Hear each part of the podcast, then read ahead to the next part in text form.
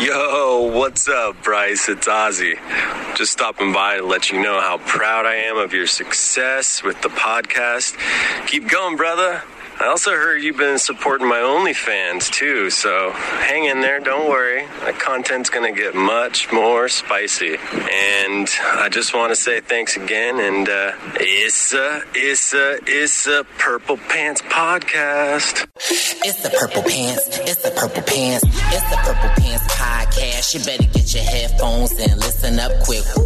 It's the Purple Pants podcast. You better listen in public, might make your stomach hurt. It's the Purple Pants podcast. You're trying to unwind, you better get that box wine.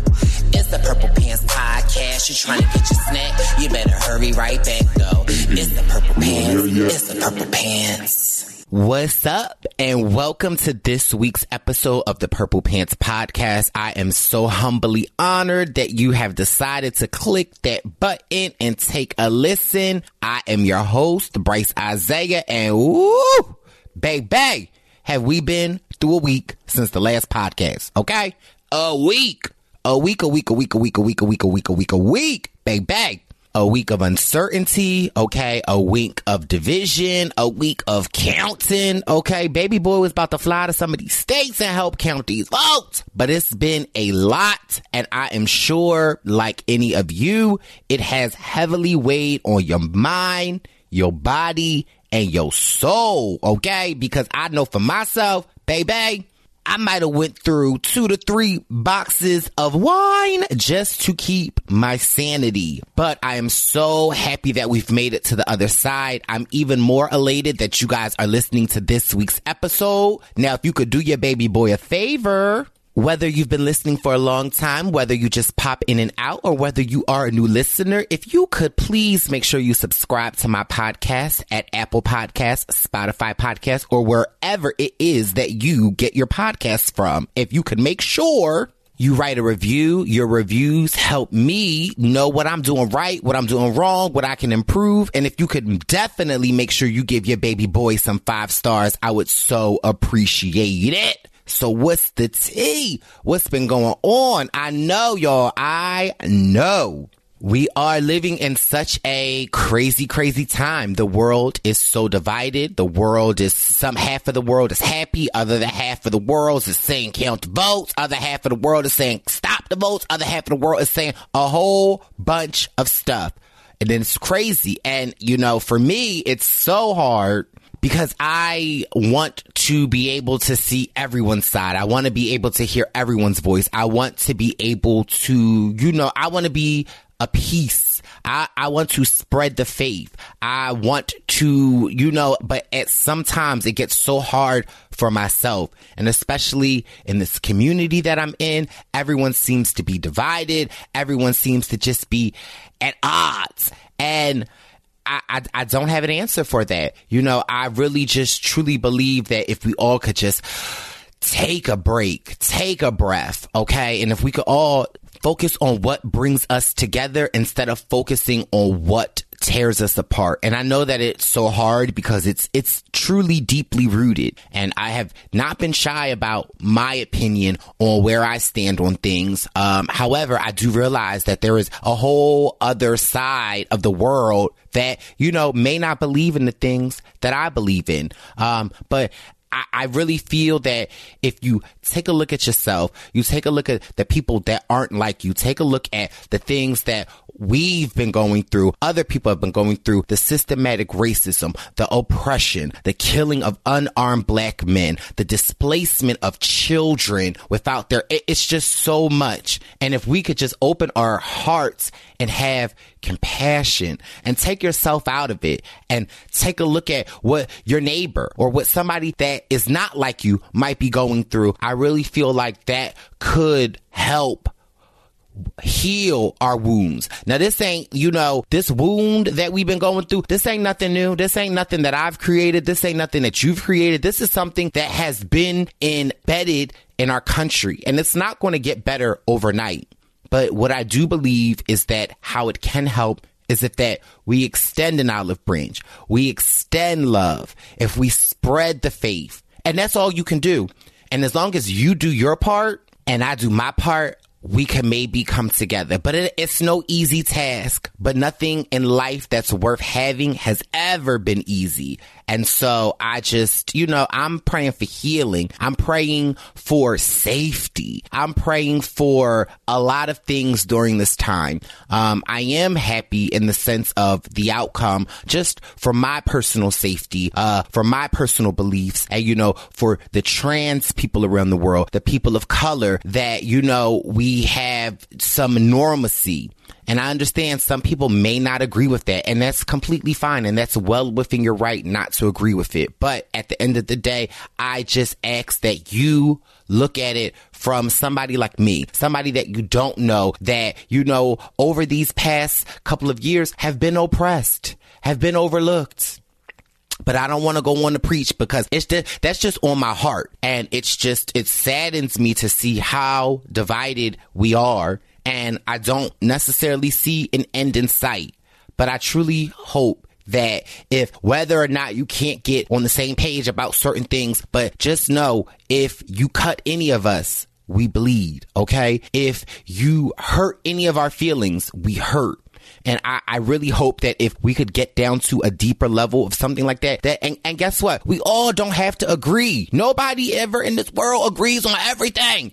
And I think that that's important for people to realize and to understand. But we got to have respect. You got to have decency. You've got to, okay, Mother Barb always said, treat others how you want to be treated, even in the face when they are throwing sticks and they are throwing stones at you. And trust me, I've had to endure this my whole life, okay? I've been teased my whole life. I've been made fun of my whole life. And my mom has always said, no matter what, treat others how you want to be treated. And that never rings so true than what is going on right now. So again, you don't have to like the decisions. You don't have to, but respect others. Okay. And I'm not talking about these political parties. I'm just talking about human beings because some of the stuff that I see, I don't agree with. I don't like. And I just really wish that we could all get back to a place of understanding but sometimes it is difficult because in this country, you know, there has been, you know, not a lot of that.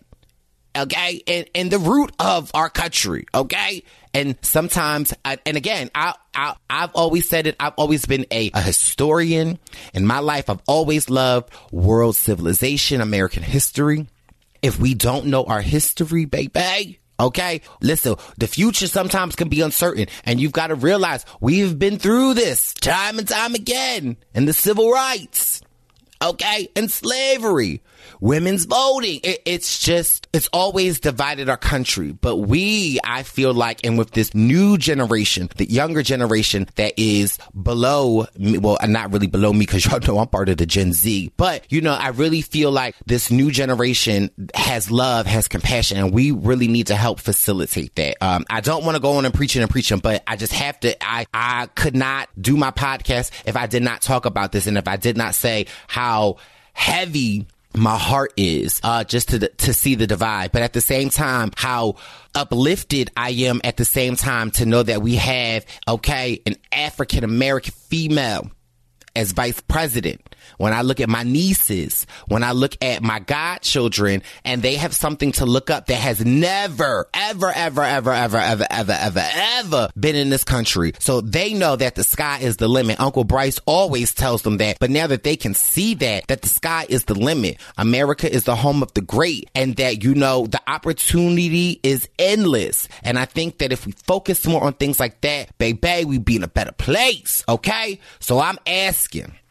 spread the faith, okay? Treat others how you want to be treated in this, and in spite of how they may treat you, in spite of what they may say to you, in spite of what they may do to you, okay? My mom has always taught me that, and that is literally the mantra that I live by. And trust me, I can tell you from firsthand experience, it ain't always easy, okay? I'm on a road for a better Brice, okay? And sometimes it may take a day. Sometimes, you know, you can't just respond, but tr- putting others and treating them how you want to be treated, I definitely think is a step in the right direction. Um, and just thank you for letting me get on my soapbox and speak it because bang, bang, you know, it's a lot.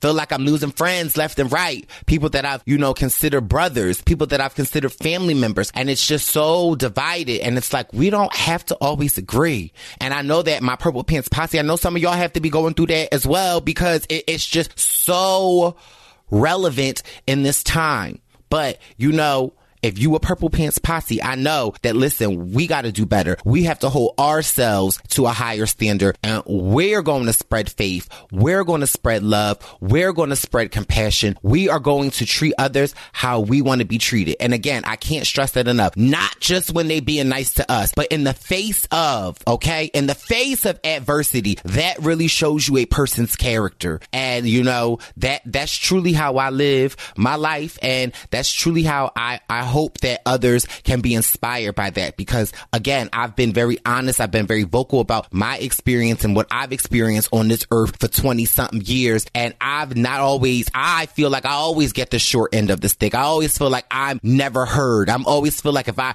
I speak up, people, they always discredit me. Oh, he's black. He's gay. Like I, I always do that, but I always, I always rise above it and I always like to think the best and I always like to try to see the best in others because when you can humanize someone when you can say, oh, that's, he's the same age as my mom. Oh, he's the same age as my son. Oh, he like, I, I feel like you can see a different side of someone. Now, I'm not saying it's easy. No, no, no, no, no, no, no, no, no, no. It's not.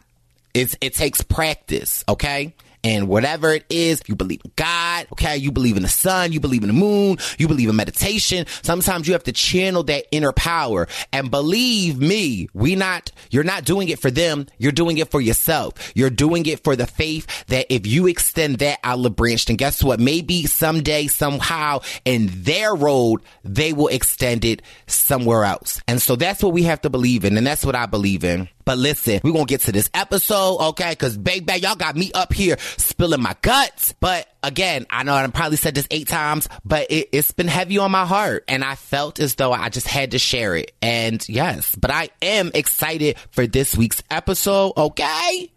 What y'all been up to? I want to know what y'all been eating, what y'all been drinking, cause baby, in this week alone, Okay? Baby boy probably put on like 80 pounds. I ain't even lying. I ain't even lying. Okay?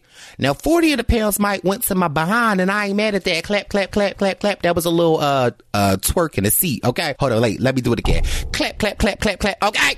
But listen. My best friend is getting married. She has asked me to be the man of honor and she's getting married in April. So baby boy gotta get snatched. I gotta get rid of this pandemic weight, this election weight, okay? Now I say all of that to say, meanwhile, I'm drinking me some Tito's, okay? Cause I had the box, now listen, I had some box wine, went through the box wine and I think Wendell had bought me a big bottle of Tito's for Christmas and I had put it up you know, just in case I had no alcohol and it wasn't a pay week, baby, I had to snatch that Tito's out this way. So I am drinking some Tito's and some orange juice with some Diet Canada Dry Soda. That's because it's the only thing I had in my house. But okay, so I'm saying that but I am gotta get this body together. Okay. I gotta work on it. And so we all gotta get on a road to a better us. But this episode is amazing. So let me give you the rundown of this week's episode. So for this week right here, we got the church announcements, okay? And on the menu this week, we've got J'Tia Hart Taylor back breaking down the last two episodes of Real Housewife of Potomac. We've got Brooke Camhi, the winner of season 29 of The Amazing Race, breaking down last week's episode of The Amazing Race. We've got your boy Gangsta Gurry back for some much needed Purple Pants premonitions. We've got the Purple Pants picks. We got advice with Brice and we got, ooh, you don't want to miss this one, the freak of the week. So yes, your baby boy knows it's been a stressful couple of months, a stressful couple of days, but listen, put all of that to the back of your mind and let's get into these church announcements.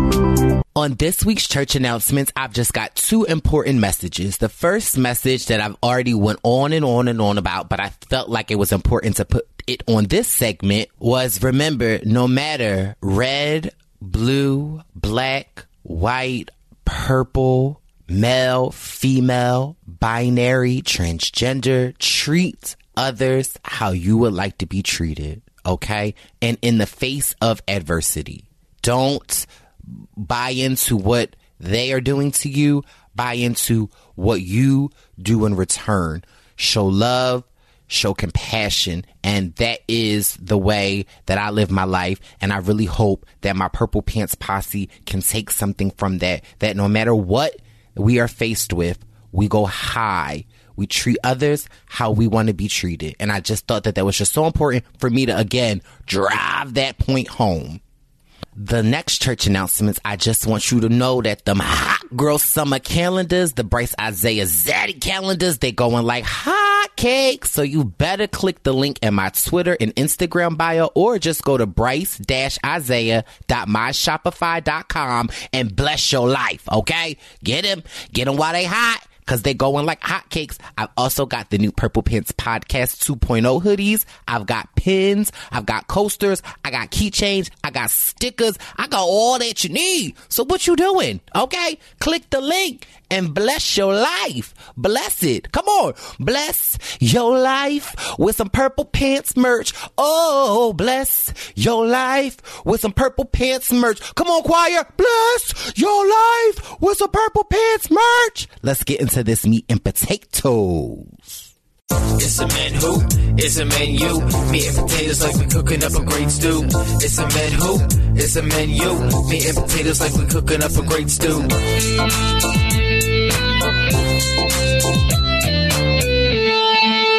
And we are back this week with the Real Housewives of Potomac with my Real Housewife of Potomac arch nemesis, who happens to be my Cagayan sister, J'Tia Hart Taylor. Or no, I'm, ooh, child, I'm butchering your name. J'Tia Taylor Hart. Yes. And I Okay. like to say that I have three degrees. so How many, deg- how many I degrees three you have? degrees. So I just like to point that out. Yeah. Okay. Child, what fast food chain was you named after? well, it was this little place in Miami. It's out of business now named J'Tia's. So okay. Yes, come on. total Come, and utter lie. come on, Cocoa Beach. Okay. Oh my goodness. This So we funny. are here. Yes, J'Tia's mic is clear. Mm. Okay. Yes. No, no slithering this episode. So last week's episode. Last week's episode was kind of sort of dry. Um, we had the bedazzle or embellish. Robyn had embellish. Okay, I still ain't get my hat because they still on back order. No shade to Robyn. Um, but That sound like shade. I'm just no, it's no shade. Me as a young entrepreneur who sells products, you know, the Brice Izyah 2022 Zaddy calendar, Hot Girl calendar are available. Click the link in my bio. Okay. So I understand Robyn. I get Wait, her. wait, wait, wait, wait, wait, wait. What's the calendar? I didn't hear the calendar names. It's the Hot Girl Summer. Oh. And the Zaddy calendar are available as well as the Purple Pants Podcast 2.0 hoodies. Okay. As stickers, keychains, coasters, and pins. Okay. Listen, baby. Listen, I got a whole holiday shop. Yeah, so I'd just like to give a little shout out to the Hot Girl Summer calendar. Um, I am in it, of course, Miss September, Yes. and you can hear all about the calendar over on Rob Has a Podcast. The Hot Girl, what is it? Hot Girl? Summer. Yes, because he said it. Girl, so you was perfect. ready. I was You ready. was- oh my gosh, I'm you- so prepared. I'm so prepared. You are so corny and so ready. Girl, you could slither on out of here. okay. I was I was holding that one. I was like, yes, I got it. It, it was hilarious hearing him say that word. Summer. I was like, I almost have it like as my text alert. Summer. So loving it. Yes. So at the embellish, well, even before the embellish, when Wendy had her women's vote, okay, and I think that we've learned this week that baby, every vote counts, okay. Really. Really? Okay, every vote counts. honey. Everybody was there. It was like the club. Like everybody was holding and waiting up for this one. So that is shout out to that, and hopefully it is resolved in my mind, and I hope everybody else will realize that it's also resolved. So thanks for getting out the vote. Yes, yes, yes, yes, and spread the faith. So, at the Get Out and Vote rally that Wendy had, she, at the end of it, Candiace and uh, Karen walked down, had a little conversation because a birdie had told. Okay. The T was out that, well, I guess it's like a two part. We find out that episode that Karen actually was the one that told Candiace that, like, well, listen, if somebody put their hands on me, I'm going to the law. And so, you know, Candiace was really feeling like Karen was not holding, uh, Monique, Make accountable. Yes. accountable, which I, I mean, I, I mm-hmm. kind of agree with, kind of don't. I don't really feel as though Karen has, and I, I hate to use the word publicly shame, but I don't really feel like Karen has held Monique's hand to the fire as she should. Now, you can still be a good friend to both of them and also say, like, I don't condone what she has done and I want better for her. I don't feel like Karen has done that. I feel like Karen's kind of sort of like holding her hand, but I mean, I get it. She's her friend, So I don't care what you or Candiace think about Karen's behavior. I just think that's like redirecting. Like, be mad at the girl who tried No, to kick it's not- behind. no. don't try to push it on your friend. You No, it- no. Tell her how to react. You cannot no, tell that you woman ca- how to react. Okay, so I agree. You can't tell her how to react, but don't come up in my face, be smiling in my face. Then, then listen. Then you, we can end the friendship now, because uh, we can end the friendship now. I just feel like Karen is very vocal on. Candiace's side, but just not on Monique's side. But I do, I can put myself in Karen's position, and a lot of the times I'm in the middle of, of friendships, so I can relate to that. You have to slither, um, and you have to kind of like walk both sides. Now, during that conversation, Wendy slithered on down the steps and kind of sort of Again, I just want to give a shout out to Karen's outfit, which was the bomb. It was And alright. It was cute. And then here come Wendy in her praise dance. Outfit. Wendy's outfit was cute too. You, what you not going to do is outfit shame she Wendy. looked Wen- like she was about to mime at the Pentecostal church and pull some snakes out of basket. Um, not that there's Did I ever tell you that Barb used to mime? Barb at our church, she used to, she was a part of the mime team. I bet you she was bomb too. Not she was like killing it. She used to kill it back in the day. It wasn't even back in the day. It wasn't even that long ago. And since we're talking outfits, I don't know if I said this already, but I don't mind Wendy's outfits. It's just Wendy's makeup for me. It just seems her, her makeup is just, it'd be like birthday caked on. Like, girl, you, you could just take a layer off. But Wendy came down and I, we know Wendy is team Candiace and Wendy had the same point that I had that Karen is not holding Monique's hand to the fire as she should. Karen had the same point I had. Mind your damn motherfucker. but listen, Wendy's got 20 degrees, so it doesn't matter. So I, and then they got into this fight where Karen was like, I don't care how many degrees you have, uh, you sound, sound uneducated. ignorant. You sound ignorant. That's what she told her. And so Wendy took offense to that because Wendy is uh, a, ch- fir- uh, now correct me because you know me, my English be bad. She is a first generation American. Her family came from Nigeria, and so I understand that her her response to Karen kind of seemed like off whim. But as we watch this week's episode and, and we see the whole mantra of Wendy is that she's very proud of her degrees in the sense that her parents were huge on her. So I feel like when somebody is attacking her degree, it's not like, I, I- think it's hard for her to, to take that shade because it means so much more to her. And so I'm going to give her grace on that. So, as a person with a PhD, fellow doctorate, um, I understand where she's coming from, where she wants to be very proud, and I think a lot of people don't understand all the work that goes into it. But at a certain point in time, baby, you got to let it go. You got to button it up and keep it buttoned because she just keep coming up, and I just think she's defensive. She, I mean, It's- this is a pattern with her. She never lets anything go. This is coming from the same person that had a sip of tequila and told me to call her Dr. J'Tia, okay? Let me tell you something. I introduced myself like that at every meeting.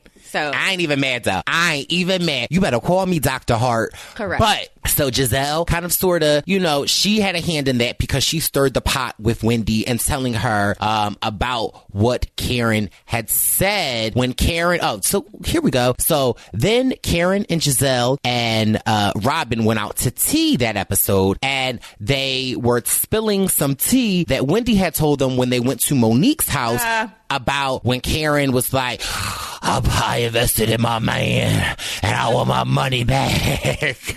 don't be playing with my girl. She did not sound like that. She That's what she sounded like. Let people in and share a little bit, and I think she was just being kind of jokey. I mean. Like No, she- the- you- you don't joke about- Mrs. Black Bill Gates. So and she want her money back. Okay, Correct. Ladom sa- Ladom saved them. Okay, and she want her money back. So Wendy brought that to Gizelle and Robyn, and Gizelle and Robyn sat Karen down. Um, which again, I feel like if they were all real friends, this would be a real friend moment. And I am. You know, man enough to say that yes, Gizelle is one of my favorite characters, but she has a tendency to be messy. And her bringing this up to Karen was kind of sort of messy in in the sense because for real, for real, if you really cared enough about that, girl, you would call me and come to my house, not have Gizelle, like, you know, not bring Robyn. Um, and like Karen said, anytime I go meet up with the, the Green Eye Bandits, I'm always on guard. And so, facts. so when Ka- Karen replied to that, she basically was like, no, my institution is intact. And then that's when Karen brought up Wendy and was like, well, when she slithered down the steps, Okay, this has got to be my favorite part of the season so far. Um, the whole slithering and then the the slithering slide out the door was hilarious. Um, yes. And Wendy did slither. She came down there. She had an agenda. she was going to let, you know, people know her opinion. She really had no business being there. So it's interesting. Well, as the host, she was hosting the party. She noticed that two of her guests had went to the basement. So as any good host would go to the basement to say like, "Hey, what's up? Checking on you guys." And then she happened to kind of come in on a heated exchange, and she gave her opinion. Oh, you really trying to stretch this. Uh, I ain't stretching nothing. Yeah, that's true. You come. No, there was a conversation that did not involve you, and you inserted yourself very forcefully, force more forceful than the original two participants in the conversation. She need to go ahead and slither right on back up them steps in a praise dance. It's probably time for her to go on. Um, she need to stretch. I don't know, but it, she she just inserted herself. I don't think she she doesn't really have a strong storyline to me, and so I think she's just trying to stir stuff up, but not in a good way like Gizelle does it. whatever. So the episode ended with Candiace finding out that Monique dun, dun, dun, has filed a countersuit for second degree assault on her. Now Monique needs to go somewhere with that. Okay, Yes. bye, bye, Monique. Now, I- now that's I a stretch, So and I feel. I agree. I agree with that. Um, but this is the thing, like. Um, this the big leagues, boo boo. Candiace, like, I don't know why you thought you were gonna, you know, throw stones and not get stones thrown back at you. I don't think she should have filed it. Let me say that. I don't think Monique should have filed it, but she was doing legal maneuvers and she got the money because if you don't remember, she has four homes. How many houses do you? have? Oh, you don't have four a house. homes. No, actually, I have four homes. Um, so look, that you you want to get down in the mud with the pigs, you're gonna get dirty. So we also saw on this episode that Candiace, uh, as a form of, str- uh, I'm about to say stretching, as a form of releasing, uh, I can't even talk, as a form of stress relief, she's been working on a song. And here's my thing. I'm always one for a real housewife, uh, bop. Okay. Now this is the one thing that I, I'm just get so confused about Candiace is that this was a song that she wrote that she performed on her wedding day to her husband. Mm, and, and, and na- horrible then. no, girl, keep no, no. Now, see, now you're hating. Okay, it's called ICU. But this is the thing that I'm confused about. So she's working on the remix. Now, you know me, I love to support. So I went to my good old iTunes and I see the original song, and then there's another like remix that came out in 2019. Oh, come on, Candiace. Come on, Candiace. Come on, Candiace. Drop the note. Come on. Come on. Where you at, Candiace? Ooh. Oh. Anyway, so what I'm confused as is that, well, girl, did the remix come out already? Because there's a remix from 2019 on the iTunes, and it sounds like the remix that you're working on. The only thing is, it got these rappers. Girl, you can miss me with the rappers. Can you drop the remix without the rappers? Because I will buy it. Because listen, I love me a jam. So but I'll tell you, the beat was hot. The beat was hot. Um, she, and I think she can sing. I think she's a, a you know a solid singer. Um, but yeah.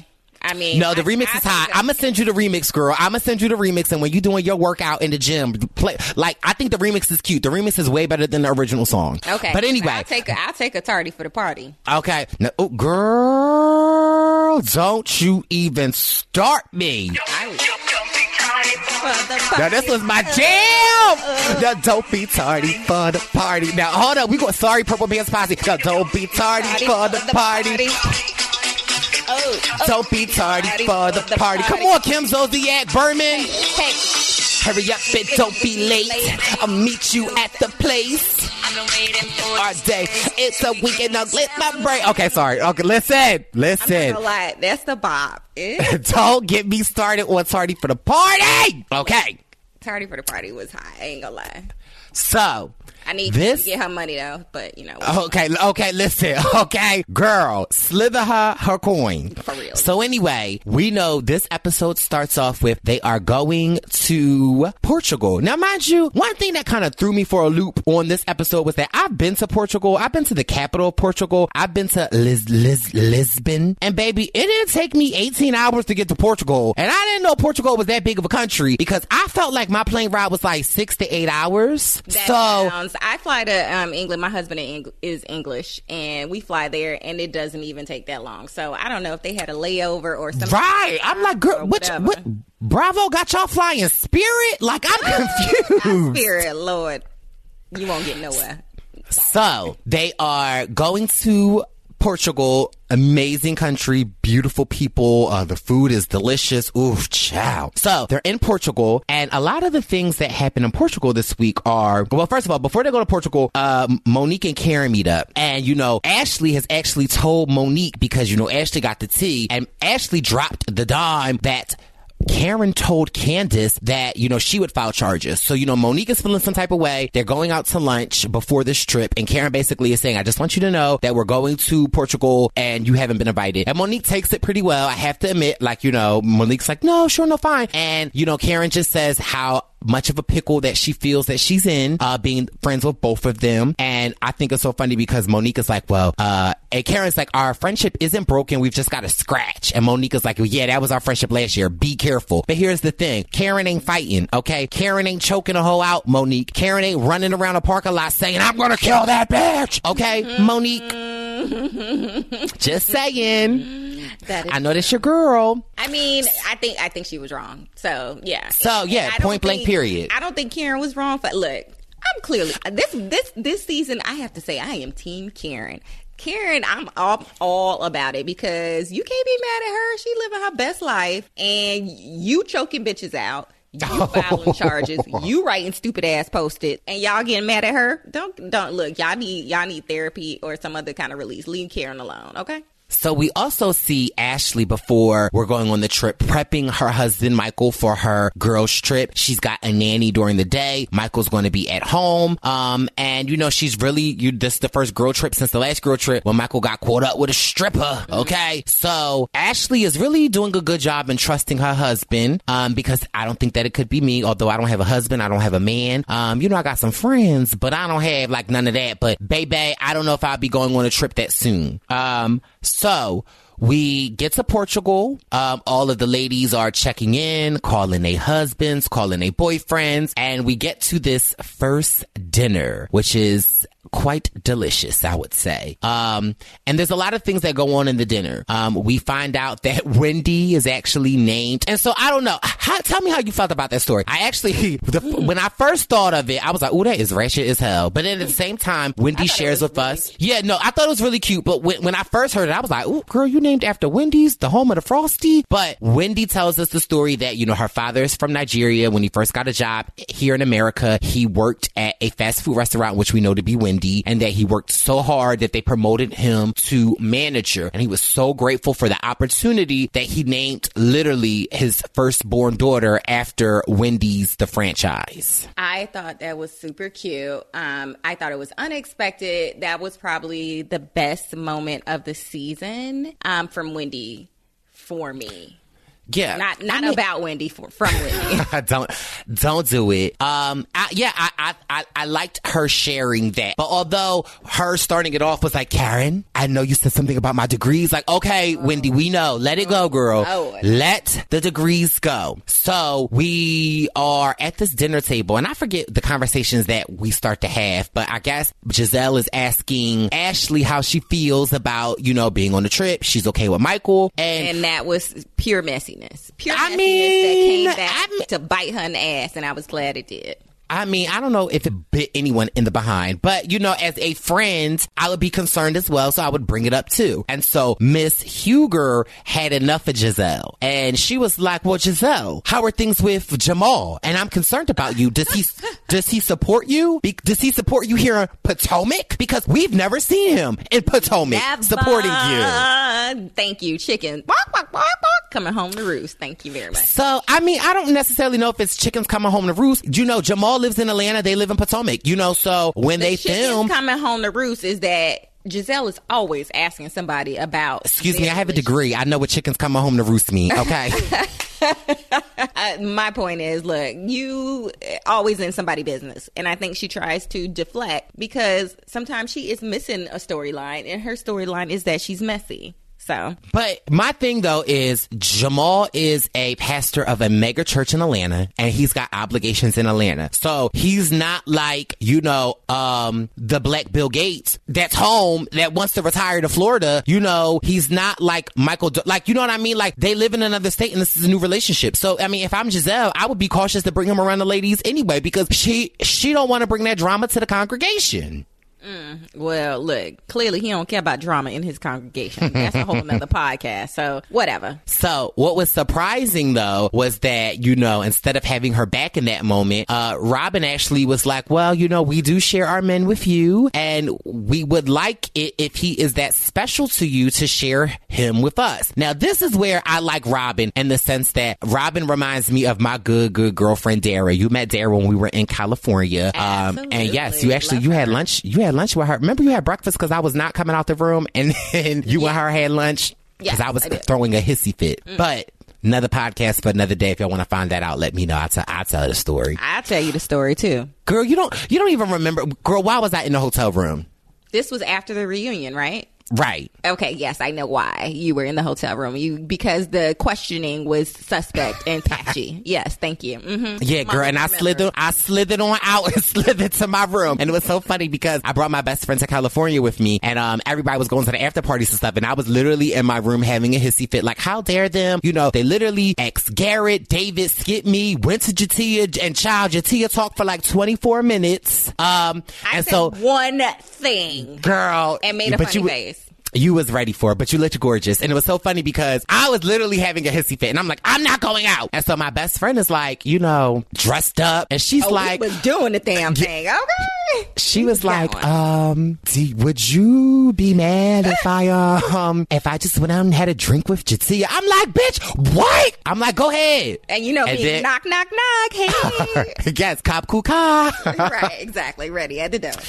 So anyway, I ended up going to the party. Uh, but then J'Tia and her husband got me drunk because I was mad. Like, and then then we stopped at. And remember, we on our way home, we stopped at McDonald's. like, okay, but anyway, that's another podcast for another day. But so Robyn, instead of like, you know, the why I respect Robyn is that like, even though she is Gizelle's friend, she is very neutral, and that's how my friend Dara is. Like, you know, girl, I'm gonna call you out. And so at first I was like, girl, Robyn, you're supposed to hold Gizelle down, and that's what Gizelle was saying in her confessional. She's like, I don't mind sharing Jamal with them. I don't mind going ring shopping. Now, I did think that was weird for her to bring that up as a point to be like, I just want Robyn to have my back because I'm like, well, girl, that's almost throwing kind of sort of shade at Robyn. But nevertheless, then Well, Wendy. you know, she has been described as Gizelle's sidekick. So I'm No, no, no, no, no. So, and I've made this, I've made this point very clear that Robyn does give me a lot of Cynthia Bailey of Atlanta. However, I think that Robyn speaks more of her mind than Cynthia. Robyn is way more neutral and Robyn will nuck if you buck. Even though I guess Cynthia will nuck if you buck too, because Cynthia and Porsha did get in that fight on the um on the boat. Oh, and Cynthia was ready too. That uh, okay, but Por- Porsha point. Porsha would have tapped that butt though. But anyway, we don't promote violence. That's true. I agree with both of those points. But yeah, Then Wendy brought up Chow. She slithered in those degrees again when she was telling. Uh, I don't even know if this was before or after the Wendy story, but um, this was after the Wendy story. So th- this was uh, the Wendy story was the dinner, and this was uh, the lunch the next day when because she wanted to button it at the dinner and then unbutton it like uh, Ashley's top when she was breastfeeding. Um, and I was just like, "Come on, just just put it away. Let it put it to rest. And that is the one critique I'll give of Wendy. And I do feel like she is a newbie. Um, and her and Gizelle are sorority sisters. So I know she doesn't want to come for Gizelle. I know that her and Candiace are friends. Uh, Robyn is an extension of Gizelle. So I do feel like the only person that she feels like she has a clear go against is Karen. But I do want Wendy to move on from this. However, before we get to the lunch, baby. So after the dinner, um, you know, they all took shots. They went to their rooms. Uh, Gizelle and Robyn went to their room. They kind of sort of hashed out their fight. And baby, uh, it was about 12 o'clock, 12.05, uh, Portugal time and 7.05, uh, Potomac time. And, you know, baby Dean goes to sleep.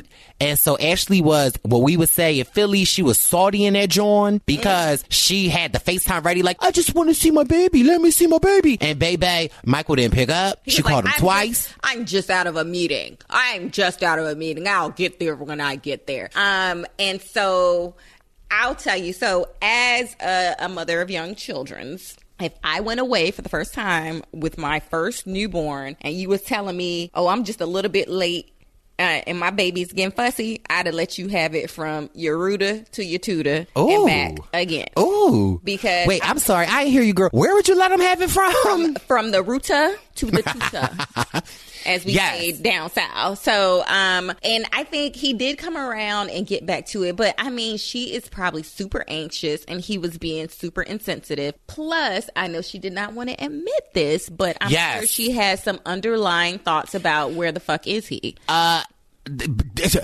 Ding, ding, ding. I feel like, don't get me wrong, I know she must have missed her baby and wants to see her baby, but Ashley, girl, you ain't fooling nobody. That ain't really the, re- I, I just don't believe that that's the only reason that you're crying. Because listen, yeah, if the nanny is there, wh- child, if- first of all, if you and your husband go out of town and I'm watching the baby and your husband is late, baby, I'm putting the baby to sleep, okay? I'm gonna put the baby to sleep and get me a Corona and wait for your husband to come home so I can leave. So, You know, I some just, Coronas in the fridge, too. You know, Yes. some Coronas. so I just feel like, okay, girl, you're mad that he's not able to put him to sleep, girl. The ba- it, it'd be one thing if you just left the baby at home and he was late. Like, no, girl, there's somebody caring for your child. Like, let's get to the rooter and the tutor, girl. The issue is, is that you ain't know his whereabouts and he wasn't picking up your phone. Okay, that's the She couldn't admit that, but yes, of course, I think it is. Yes, she So- came around and she did realize. She said, "You know, I was overreacting." So But you weren't though, and I felt like again that's her just saving face because child she wants that post up, so she wants to you know save face and not make Michael look bad. And I think that that's a part of the post up. Although my friend Sarah did tell me that when Ashley was on Watch What Happens Live, she, did say they she didn't. didn't have one. Yeah, she that- they didn't have one. So it's, but it's expiring. So they have. Let, let me tell you Well, about, about that- this prenuptial thing. So they have. well, right. Go ahead. Come on, Doctor just J'Tia, girl. Use one of them no degrees. Problem. No problem. So they have where it is an expiring clause. So basically, it's valid up until you know so many years past. This is what happened with Nicole Kidman and Tom Cruise. So And this happened with them. Remember when he extended it for like five years, like Yes. episode season two? Yeah, so five years has passed now. So they no longer have a prenup. And now she's also looking for a postnup. So they ain't even got to negotiate it. Basically, she could just hit the button and boom, it happens. And I love it. I love it. I mean, I don't like a demise of a relationship, but girl, it's just been too much drama. Okay, so then that was basically the Lisbon trip. But I know, child, I went to Lisbon, the Portugal trip part one. But babe, bang. Just say Go- that girl, go Portugal ahead. seems kind of boring. So No. I hope they turn up next next episode. They do, but baby, the the the ball has been dropped though. So Ashley tells us that Snake and Monique reached out to her and asked her if she would write a statement about Candiace about the knife incident at Candiace's house, and Ashley agreed. Now, I don't, this- I don't see. I don't see the problem. I here's the here is what okay okay okay slither and be quiet because this, here is where I have the problem. Okay, first of all, you and Candiace are but like you have come a long way. You and Candiace are now working on your friendship. You guys are way past where you were last year. But this is the problem that I have with Miss Ashley Darby. Now, don't get me wrong. I love me some Ashley Darby. I think like Potomac would be so dry without her. But So you, dry. you even said that during last year, when Michael got uh, charged with sexual assault for grabbing a producer's butt, which was not the first or the second time that in this in this franchise, that Allegedly. allegedly, oh, even though it's not too much allegedly because girl, you can see the the anyway, but allegedly grabbing people butt, and you said that the Samuels held you down.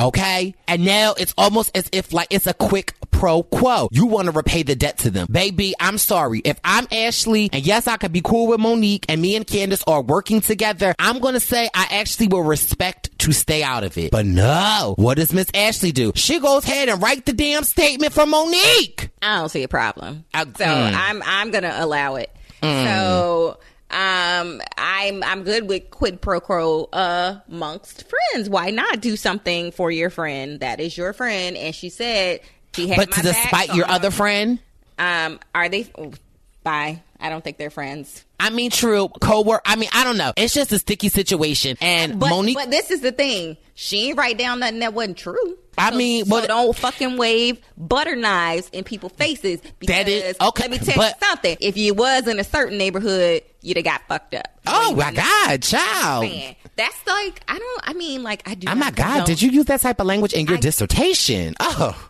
I, Monique, I did not. However, No, but this is what I would say, but Monique. knife y'all in are, the face. That's serious. That's, no, that's I. I agree. But uh, okay, so I agree. You got that. But here's the thing, Monique. Y'all on a national television show, baby. You could get the footage as an exhibit. A. You don't need a statement. You can get the judge to watch the footage, sis. You know what you're doing. You playing sneaky. And Nene Leak said you can never win when you play low. Okay? I think that was Michelle Obama. No. Michelle Obama said when they go low, we go high. Nene Leak said you can't play. I think you- Nene Leakes just remixed it though. Like, no, Nene Leak said this way before Michelle Obama because it was on season five of Atlanta Look, I knew- when I knew- I knew Phaedra. if I said something about Nene, your ass is gonna go off. Here you go, girl. Slither away, girl. But anyway, that's when Phaedra was trying to get Nene's stepsisters to film What to throw dirt. episode was that? Girl, bye.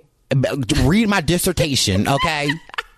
Read my dissertation and you can find out what season and episode that was, okay? Oh my goodness! I knew you was gonna go off with your girl, yo girl, Nene. Nene said it. Anyway, here, girl, bye wig.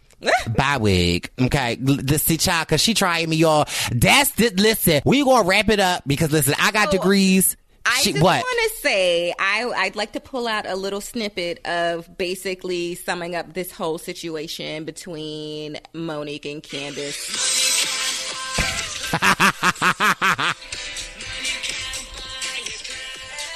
Elegance is learned, my friend. Elegance is learned. Oh yeah. So that is another one of my favorite housewives songs. Elegance is learned and money cannot buy you class. So Girl. I cannot wait to see what happens. I hope they turn up um, a little bit more, and I can't wait to see what happens with Ashley telling her truth, honey. Don't be waving knives. Mm. I You won't mean- get cut. I mean, listen, but Ashley's being used and she should wake up from that. You, she should be writing statements about where her husband is and not about Candiace.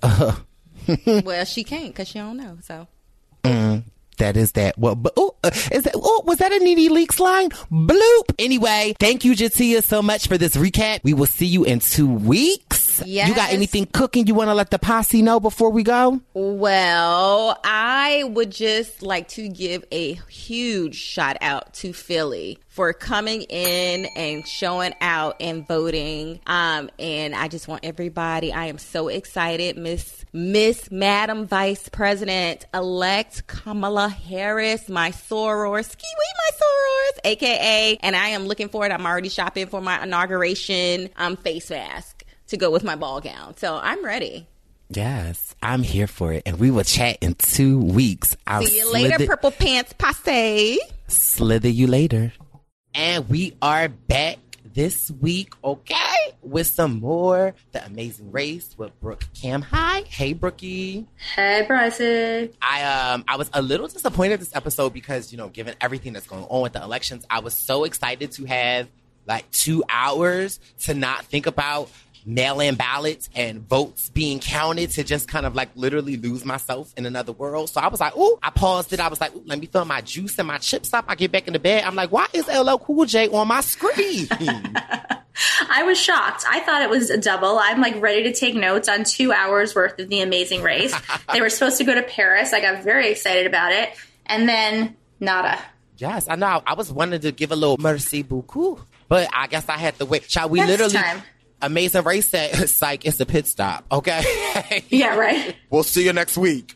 I was That's like, fine. That's fine. They'll But- see me next week. Overall, I really thought it was a good episode. I And loved it. It was, eh, again, I don't know if it was not to take anything away from the Amazing Race, but I don't know if it was just because I was able to just throw all of myself into it. Normally, when I'm watching, like I'll like flip through a chain, like you know, it's just other stuff. But literally, I was like, I need a break from the real world. So, and I ain't talking MTV. I'm talking like America today. And You're talking about watching CNN all day or NBC or whatever with maps showing blues and reds and Child. it's very tense. I, I feel like I I feel It's- like I need to take a pill to calm it down. It's been a very long.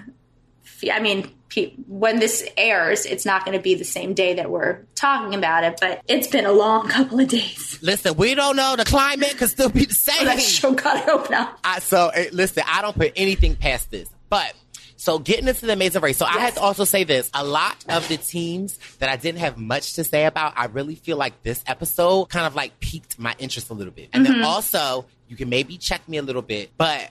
ah, I, Alana and Leo, I just roll my eyes at them. Like I just like I don't know, and I just I kind of watching. I said Brice is going to be rolling his eyes. Oh, yes, because like, oh, you're mad that somebody you like, you know, like you're mad that somebody pulled a U on you, but at least you guys didn't get eliminated, and they y'all was hating on Will and James all the time, like, oh, they got here first, so we can't roadblock them. Nope, you can't. Okay. So I don't know. I was just rolling my eyes, but I'm hoping that like you know it will change. But yeah, I was like, ugh. So this makes me laugh because at the end of the last episode, Leo and Alana are talking about we're not even going to bring it up to Will and James. We're not going to give them the satisfaction of asking them why they U-turned us. It's you know it's going to be behind us. It's going to eat at them because we don't care. Okay, well, not bringing it up to Will and James lasted all of zero seconds Three because at the very later. beginning of this episode, they there's shade all over the place before the episode even begins, and I think that's hilarious, and I like that. And I thought that it was sort of going to be like, okay, you give them a hard time and you move on. Is that's Right. not? Mm-mm. They was harboring it all episode. And I really thought Will and James would, you know, be a little more snappier because again, I put myself and Wendell out there and if we roadblocked them and they came talking spicy, you already know spicy Brycey would have had something to say like, oh, you made like I was I was like, fly me out there so I could be Will and James's spokesperson real quick so I could get Alana and Leo together real quick. Okay? But But I mean, I see, I get. I think at some point, as someone who ugh, you turned a team, and I'm still to this day upset about it, but. Um, you want to just sort of smooth things over and Right. move on if that team stays in the like. That's not. no, I you're going to have to see them the whole time and maybe you don't want to have all the drama because there will come a time in the future that they may be able to do the same to you and so I, I get you know just sort of biting your tongue i like that will and james did that i thought that was going to be the end of the drama but this will keep going and i'm okay with it so anyway that's we could talk about that drama the whole time, but we should probably you know talk about the rest of it. So they're they're going to Paraguay. Um, they're going 1,500 miles, and they get to the airport. And this is why I love Will and James because.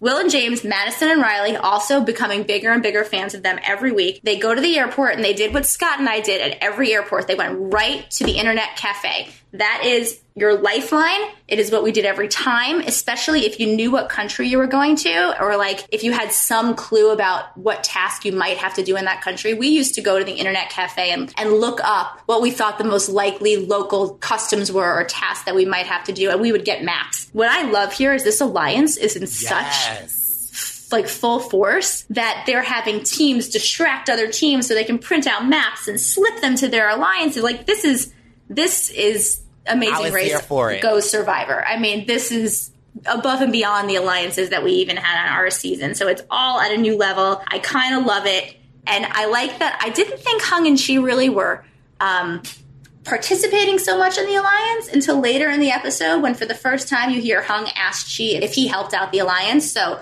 I like that they're helping as opposed to just sort of like taking taking Right. the little tidbits and help. So I like that the alliance is in full force. So they get to Paraguay. Poor Kaylin and Haley, they always get lost. So, I mean, but this is before you get into that. So this is a question that I had to ask. And now, is this uh, amazing race strategy? Because this one popped into my mind. So Mm-hmm. we see them. They take off from the airport. They all just run to get a taxi. Now, don't you think? Before I would put my stuff in the taxi, I would like be like, "Mira, Mm-hmm. Do mira, you mira." know where like, this you, do is? you know? Do you know where this is? Because I don't think I want to be in a car while we on the highway and you calling your grandmom to stop at your cousin's house so that Uncle Pookie can tell you where to go, but then you still don't know where to go. Like I was like, wait a minute, where, where, where, is I, the? honestly, I think that you would be good at the show because you, you're paying attention to like the little things. So it, a lot of the time, there's a mad dash out of the airport. A lot of people think, well, you just want to be in the first taxi out of the airport, and sometimes that's right. If you know that you're going to, I don't know, if you're in New York and you have to go to the Statue of Liberty, like your taxi driver is going to know how to get you close to the Statue of Liberty. You would hope, but if you're going to some orchestra, whatever, Right, Who, who like- knows where? I, I will. We always, as as much as we could, always ask. So I'm I'm like a weirdo nerd. So before I went on the race, I knew I wasn't going to be fast. I knew I wasn't going to be strong, but I knew I'd seen every episode and I was going to be smart. So one of the things I said in casting was I learned how to say, "Do you know where?" in like 11 languages. And they said okay rattle them off. I was doing it in russian and um, i don't know swahili at one point and i was like we're never going to use swahili and then we needed swahili. So i think i would say to every cab driver do you know where? And then show them the name of the thing and say that thing in english or whatever. And it was very handy. I think uh, people want to get out first and they think that's valuable you have a taxi driver who doesn't know where they're going then you're not in it is first. the kiss of death Yes, it looks it. And so when I travel, like I have like this my travel friend. His name's Travis, and like for our birthdays, we normally go places, and he always Mm-hmm. thinks I'm so crazy. But I always at any like little gift shop or at the airport, I always try to learn like how you say hello, how you say bye, how Mm-hmm. you say my name, and I like to learn like three little phrases. And trust me when I tell you, I'm a survivor. I I can use those three phrases that might be like good morning, but I, that good morning will get me any and everywhere that I know. And so Totally. my friend Travis, he always plans out these like excursions. Like we go to Europe all the time because he has like this fascination with castles. And so we were in like Luxembourg at one time and we had to take this two hour train to get to this castle. And so he's just really good with the planning and providing itineraries. I'm what I don't give myself credit enough that I find on these trips is that my sense of direction and my sense of like reading a map and figuring out like the public transportation like system in another language, I'm really good at it. and so be on this show. my mm-hmm. friend, he is like, it's like he's like very, very m- so like type A. So I we get along because I'm very like I can just go with the flow. So if he get lost, he'll get real frustrated, and then I'm like, well, if you look at the map, it goes blue that way, but where we try, like, you know, and I be figuring it out, but he don't never like to give me credit. But I like, you know, I was a lot of that stuff. I was thinking like. I think I really would be good on the base race because before I'm getting in the taxi, I'm like, first of all, what's your name? How you doing? Always. Where is this at? Do you mm-hmm. know how to? Okay, no, we gonna wait for the next one. So I, I definitely think that people rush, but I, I, I do think there is a the essence of slow and steady. I mean, slow. I, we weren't. I mean, we but- called we called ourselves slow and unsteady. It was kind of like a little joke that we had, which is fine. That's the other reason those internet cafes or the airport internet whatever are valuable because you know the country you're going to, and so you know the language they speak in that country. So at the very least. Learn to say, we're in a race, or please go fast, or stop here. Like little things that you know you're going to need in that particular language and write it down in your little notebook and you'll have it. And those things are helpful. The asking the name, I always did. I think um, cab drivers or instructors at a challenge, they appreciate the fact that you, you know, Yes. you, you say to your cab driver, you know, you're doing a great job with their name and they're really, and they get into it. And so I think making them feel like they're part of your team gets them more into it than, okay, great, I'm driving these people around to help them win money and I don't really care. So I think the way that you're thinking and the way that you feel about things is actually these are super valuable things to have on the race and now I want to see you go on it because I feel like you have the right skills to do it. Yes, I'm trying to win. So, Let's get you on. Yeah, um, but when the world can we talk up, to? yes, figure it out for me, Brookie Poo. we might know some people. Um, when they got to the orchestra and it was Mm-hmm. the landfill. And so this was another one of those like misleading, not misleading, but it was like, want to get musical. So I'm like, Mm-hmm. oh, would you be good at musical? And so then I was thinking like, if I, would I want to do this where I would send this to my partner. And I, I probably, I, cause I used to, funny enough, I used to play the cello third, fourth, Nice. and fifth grade. So I probably would have been like, let's get musical. I want to do it. And also like, how does it feel? I'm really good. An angel. I'm really good at putting stuff together. Like I can put IKEA stuff together in my sleep. I that's another hidden Me that too. Okay. I find it incredibly. I have one cousin and I, and she and I both find putting IKEA furniture together relaxing. I just think there's something to be said for following directions and putting things together. Yes. Now I need three people to lift the furniture because Okay. again, strength of a wet noodle. But I do like the the following directions and knowing I've done something right and it's not subjective, so it's good. But I loved this orchestra. I love the fact that it was little kids playing instruments that, you know, came from trash basically and repurposing garbage into something that's so beautiful. And I, this is one of those tasks that I really like the Amazing Race for because I feel like it's not just seeing something pretty in the world, it's right.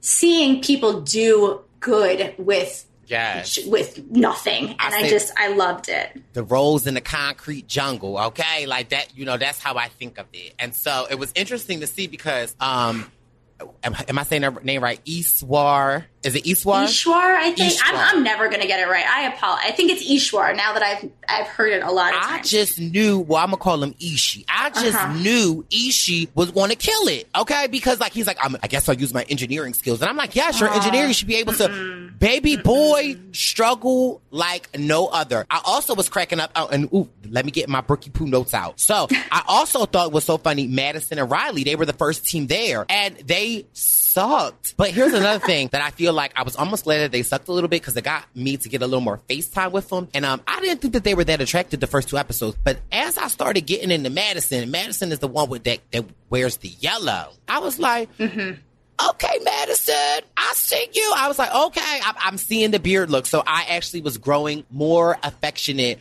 for Madison and Riley a lot this episode, even though they freaking sucked at it. And I also loved how the alliance was helping each other. Yes. having Chee. And I think even at one point, and this is again why I was rolling my eyes at Alana and Leo, I think when Will asked for something and she was explaining it, Leo was like, You don't need to explain like he like he said something to the effect of like, you don't have to explain it to him or something. Like, first of all, boo boo, we in an alliance and you don't even know. So mind Joe Cello, okay? I feel I feel a little badly because I feel like they're on an island by themselves, and then I'm thinking, no, they're not because Michelle and Victoria are, are not really in an alliance, and Kaylynn and Haley are not really in an alliance. But I did like DeAngelo came in; he's the self-proclaimed IKEA king. He nailed it. He did a good job. Nailed it. And then James gets it, and Leo is salty, and then James cries, so I cry. And then they're talking about having babies and how they're in love, and I love love, and I just thought that was wonderful. And then Chee, for the first time, doesn't get something right off the bat, but he gets it pretty fast. It, but it's the first time you see Hung and Chee struggle at all, which I actually enjoy because it's girl. nice to see that they're not just amazing at everything without having to try. I thought, and I don't know, I guess we should save it, but you know, I jump all over the place. I thought Hung and Chee were the cutest. I also thought them even fighting and talking about how their Right. communication Right. style does is not well. And then the fact that at the end when she was like, My communication in this race is like, you know, or in our like in our life has always been a problem. And I was like, Oh, you come on, yes, y'all this better be couples therapy. I also thought it was so cute when after they left the one challenge and went to the other one and um they're like starting to get it. And um she is like, Do you want some water or anything? Hunka's like, I don't want no water. Boy, focus on the melons, okay? Focus on the melons. I was like, oh, you know what? Listen, I'm trying to find me a, I'm trying to find me a Chee that looks like a Madison that has that has the heart of a James, the body of a DeAngelo. and an Ishwar, you know, that's fine. We just have to make a combo platter for you from everybody, and Yeah. we're going to find that. We're going to find that. But anyway, Leo gets it, Madison gets it, Michelle gets it, Ishwar struggles, and I'm I now find myself cheering for them and being like, just get it, just get it. I want them to get it. And um, Aparna is sitting there going, I feel helpless, I feel hopeless, and that is that's got to be the worst. I mean, it is the worst, but like to sit there and know you can't help, even if you wouldn't be good at the thing particularly, but you can't even do anything. And this is one of those situations where your partner's doing the roadblock and you are not near them. So you can't even see how they're doing. So all you know is you hear someone running and you don't even know who it is. So that's all the roadblocks that we did. There was only one that was like this, and it was when I was back making a ladle and, and Scott was, you know, by the judge. And so he couldn't see how we were doing. And that's got to be so nerve wracking because you have no idea how your partner's doing. You can't encourage them. So I felt for her and I felt very much for him, but he kept his head up. He kept going. I liked that. Even Kaylynn, who was way behind, and it took her four plus hours to do this thing she didn't seem to i mean unless they just didn't show it but she didn't seem to break down or really get down on herself they just kept a very this is a whole group of people with very positive attitudes right? Or very positive edits okay? i don't know i mean nobody curses. come on I, I'd be throwing the cello down, screaming. But so then they all get through it, and Mm-hmm. then they get it. And what what do they call? Is this what they call a detour or a roadblock? A detour? that was the roadblock because only one person could do it so they all get through the roadblock and then they head to make this national drink of paraguay um, and they get to the yield which nobody uses which Ishwar and Aparna should have probably used because there was only one team from behind them. And which Leo and Alana say, we don't need to use it because Will and James are in front of us, so clearly everything is personal. And Right. Fine. That's fine. You want to get people back. It, it keeps it interesting. I'm, as- I'm not against that. It's As okay. much as I'm hating them, I'll probably be the same way too. Like, too. okay, I, I would be trying to like, let me just get in front of Will and James so I can just use this yield. But I think, and even in my game of Survivor, I think that that actually kind of got caught me up. I allowed it to be so personal that I couldn't see that I couldn't, I could not see that if I didn't allow it to get so personal in the moment, I could have saved myself. And so I really want Leo and Alana to get off of Willa James and actually think strategically because getting them back might feel good in the moment, but there actually might come a point where you actually have to like use it to save your own butt. So hopefully in France, they let it go. And I don't know. I don't know because I've made it a point to not know how long any of these teams last. I mean, I have my guess for the last three, so I don't know. But I would, I would like to think that you know this was the leg right after Leo and Alana were U-turns. They're probably just still a little bit salty, and it'll probably fall by the wayside, and they'll probably be more strategic about it in the future. I don't know how long they hold a grudge, but who knows? Um, I don't know how long the, either of those teams are still going to be theirs. But for right now, I like to think that you know it was just it was very fresh wounds and, and the wounds will heal and and they'll start thinking about it as a like not in a way of where are will and james we should yield them as opposed to is there someone behind us or are we at the back? Do we need to save ourselves? And i think that'll happen. I think they're very logical people. But yeah what do i know? I don't know. They may be lunatics next week. Who knows? Um, so this i find interesting after nobody uses the yield and they make this drink that tastes like tea but looks like grass, they then have to do this. It's so this is the detour, a choice between two tasks. The interesting part about this detour, it was they call them switchbacks. So these are two detours that have been on the race before, um, like a dozen seasons ago. And I remember these because I, like Will and James, am a ridiculous lunatic super fan. And if it was something that I could try at home, I would always try it at home. So Will and James do this balancing a bottle detour where they, ba- um, yeah, where they balance the bottle on their head to music, and then they show home footage of them trying it at home. I was dying. I was dying. I have that footage. I definitely tried this at home back when season 20 was on. So I have. Did you so record much yourself or did you have someone record you? I mean, I this was God knows how many years ago, so I'm sure I don't actually have it that I can send you right now, but I know I've done this. Um, for a multitude of reasons, I've done this. We could talk about it later. But anyway, they practice at home. They are super fans. I love this. They go bananas when they get it. And I'm just like super proud of them. And I love the fact that they come in first. They win themselves $5,000 a Yes. piece and they're going to Paris in first place. I just have like an unhealthy love for super fans. I enjoy them. Yo, what's up, Brice? It's Ozzy. Just stopping by to let you know how proud I am of your success with the podcast. Keep going, brother. I also heard you've been supporting my OnlyFans too, so hang in there, don't worry. My content's gonna get much more spicy. And I just want to say thanks again, and uh, Issa, Issa, Issa Purple Pants Podcast. It's the purple pants. It's the purple pants. It's the purple pants podcast. You better get your headphones and listen up quick. It's the purple pants podcast. You better listen in public, might make your stomach hurt. Ooh. It's the purple pants podcast. You're trying to unwind. You better get that box wine. It's the purple pants podcast. You're trying to get your snack. You better hurry right back though. It's the purple pants. It's the purple pants. What's up? And welcome to this week's episode of the Purple Pants Podcast. I am so humbly honored that you have decided to click that button and take a listen. I am your host, Brice Izyah, and woo, baby, have we been through a week since the last podcast? Okay? A week.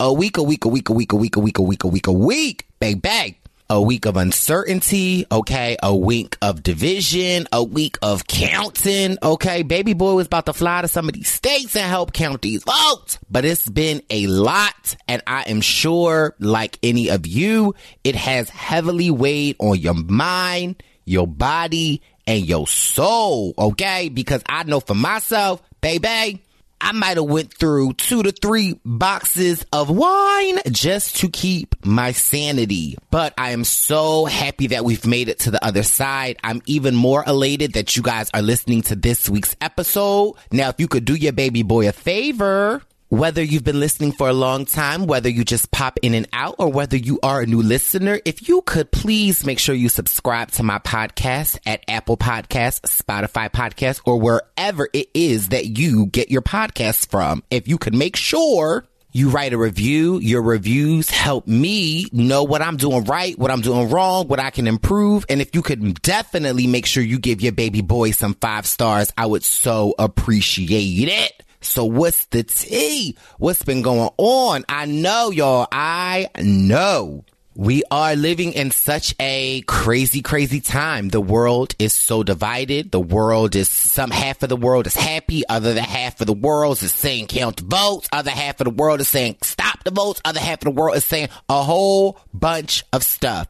And then it's crazy. And you know, for me, it's so hard because I want to be able to see everyone's side. I want to be able to hear everyone's voice. I want to be able to, you know, I want to be a peace. I, I want to spread the faith. I want to, you know, but at sometimes it gets so hard for myself. And especially in this community that I'm in, everyone seems to be divided. Everyone seems to just be at odds. And I, I, don't have an answer for that. You know, I really just truly believe that if we all could just take a break, take a breath, okay? And if we could all focus on what brings us together instead of focusing on what tears us apart. And I know that it's so hard because it's it's truly deeply rooted. And I have not been shy about my opinion on where I stand on things. Um, however, I do realize that there is a whole other side of the world that, you know, may not believe in the things that I believe in.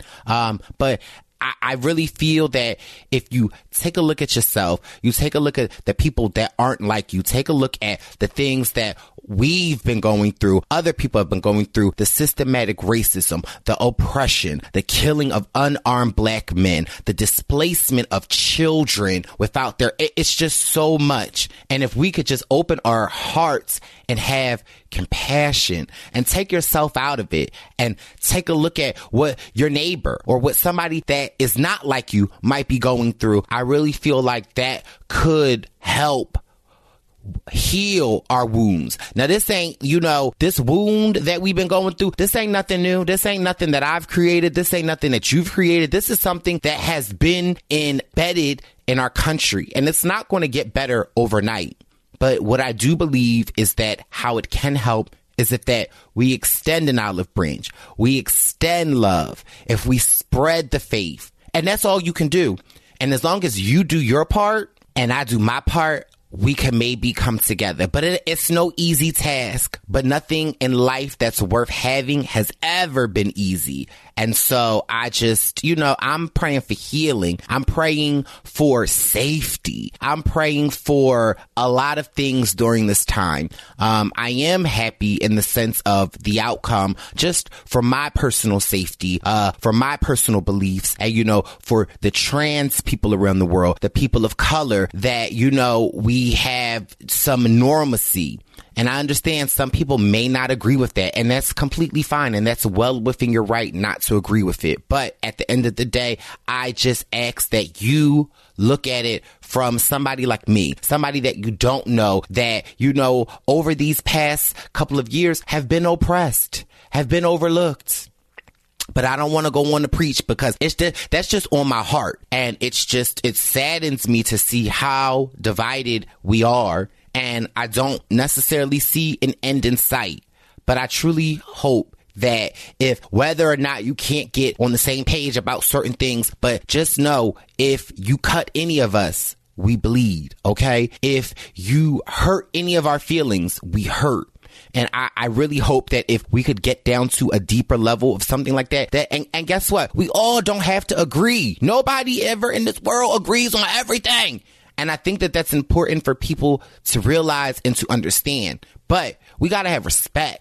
You got to have decency. You've got to, okay, Mother Barb always said, treat others how you want to be treated, even in the face when they are throwing sticks and they are throwing stones at you. And trust me, I've had to endure this my whole life, okay? I've been teased my whole life. I've been made fun of my whole life. And my mom has always said, no matter what, treat others how you want to be treated. And that never rings so true than what is going on right now. So again, you don't have to like the decisions. You don't have to, but respect others. Okay. And I'm not talking about these political parties. I'm just talking about human beings because some of the stuff that I see, I don't agree with. I don't like. And I just really wish that we could all get back to a place of understanding but sometimes it is difficult because in this country, you know, there has been, you know, not a lot of that. Okay. And, and the root of our country. Okay. And sometimes, I, and again, I, I, have always said it. I've always been a, a historian in my life. I've always loved world civilization, American history. If we don't know our history, baby, Okay. Listen, the future sometimes can be uncertain and you've got to realize we've been through this time and time again in the civil rights. Okay. And slavery women's voting. It, it's just, it's always divided our country. But we, I feel like, and with this new generation, the younger generation that is below me, well, not really below me because y'all know I'm part of the Gen Z, but you know, I really feel like this new generation has love, has compassion, and we really need to help facilitate that. Um, I don't want to go on and preaching and preaching, but I just have to, I, I could not do my podcast if I did not talk about this and if I did not say how heavy my heart is uh, just to to see the divide, but at the same time, how uplifted I am at the same time to know that we have okay an African American female as vice president, when I look at my nieces, when I look at my godchildren, and they have something to look up that has never, ever, ever, ever, ever, ever, ever, ever, ever been in this country. So they know that the sky is the limit. Uncle Brice always tells them that. But now that they can see that, that the sky is the limit, America is the home of the great, and that, you know, the opportunity is endless. And I think that if we focus more on things like that, baby, we'd be in a better place. Okay? So I'm asking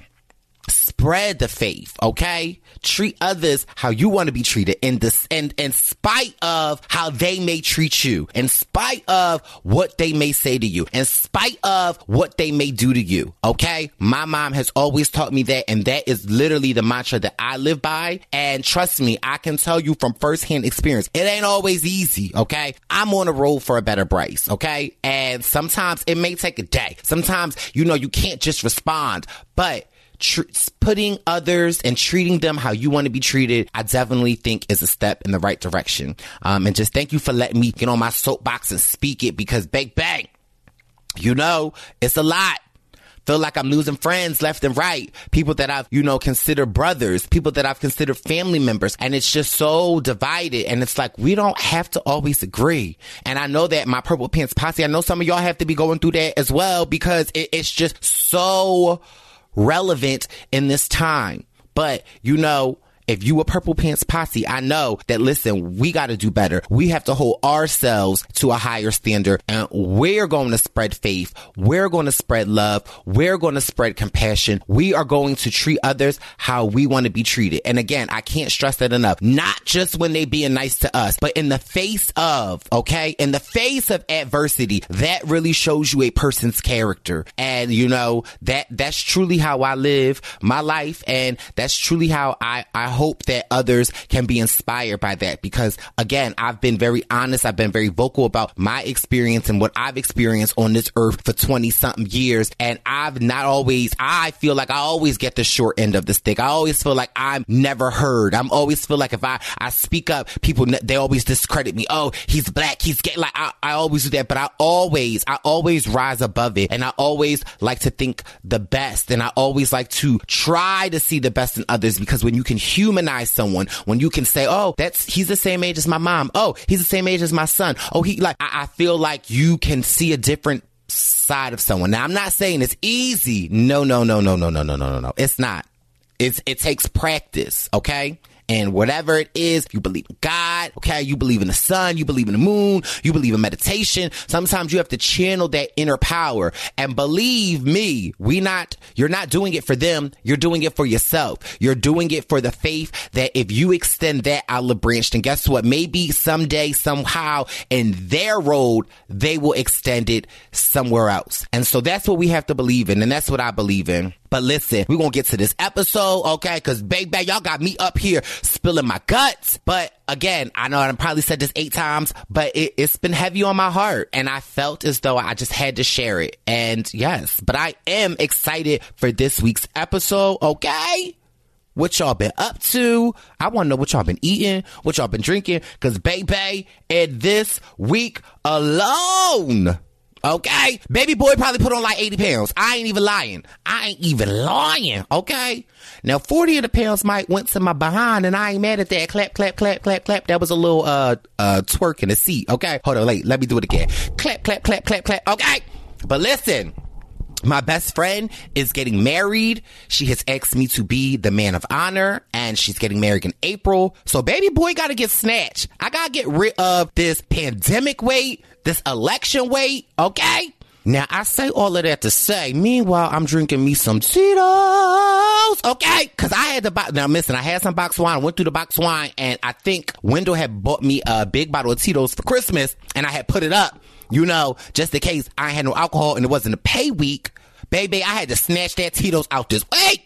So I am drinking some Tito's and some orange juice with some Diet Canada Dry Soda. That's because it's the only thing I had in my house. But okay, so I'm saying that but I am gotta get this body together. Okay. I gotta work on it. And so we all gotta get on a road to a better us. But this episode is amazing. So let me give you the rundown of this week's episode. So for this week, right here, we got the church announcements, okay? And on the menu this week, we've got J'Tia Hart Taylor back breaking down the last two episodes of Real Housewife of Potomac.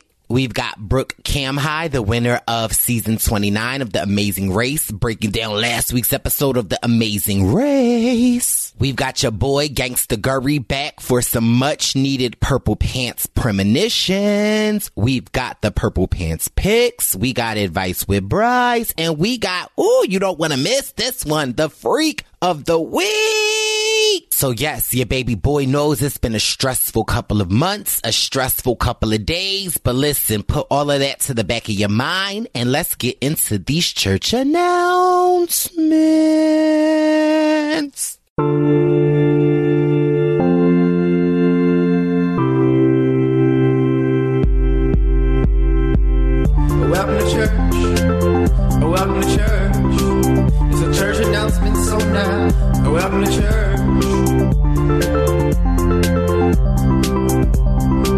On this week's church announcements, I've just got two important messages. The first message that I've already went on and on and on about, but I felt like it was important to put it on this segment was remember, no matter red, blue, black, white, purple, male, female, binary, transgender, treat others how you would like to be treated. Okay. And in the face of adversity, don't buy into what they are doing to you, buy into what you do in return. Show love, show compassion, and that is the way that I live my life. And I really hope that my Purple Pants posse can take something from that, that no matter what we are faced with, we go high. We treat others how we want to be treated. And I just thought that that was just so important for me to, again, drive that point home the next church announcements, I just want you to know that the hot girl summer calendars, the Brice Izyah Zaddy calendars, they going like hot cakes. So you better click the link in my Twitter and Instagram bio or just go to bryce-isaiah.myshopify.com and bless your life. Okay. Get them, get them while they hot because they're going like hotcakes. I've also got the new Purple Pants Podcast 2.0 hoodies. I've got pins. I've got coasters. I got keychains. I got stickers. I got all that you need. So what you doing? Okay? Click the link and bless your life. Bless it. Come on. Bless your life with some Purple Pants merch. Oh, bless your life with some Purple Pants merch. Come on, choir. Bless your life with some Purple Pants merch. Let's get into this meat and potatoes. It's a man who, it's a man you. Meat and potatoes like we cooking up a great stew. It's a man who, it's a man you. Meat and potatoes like we cooking up a great stew.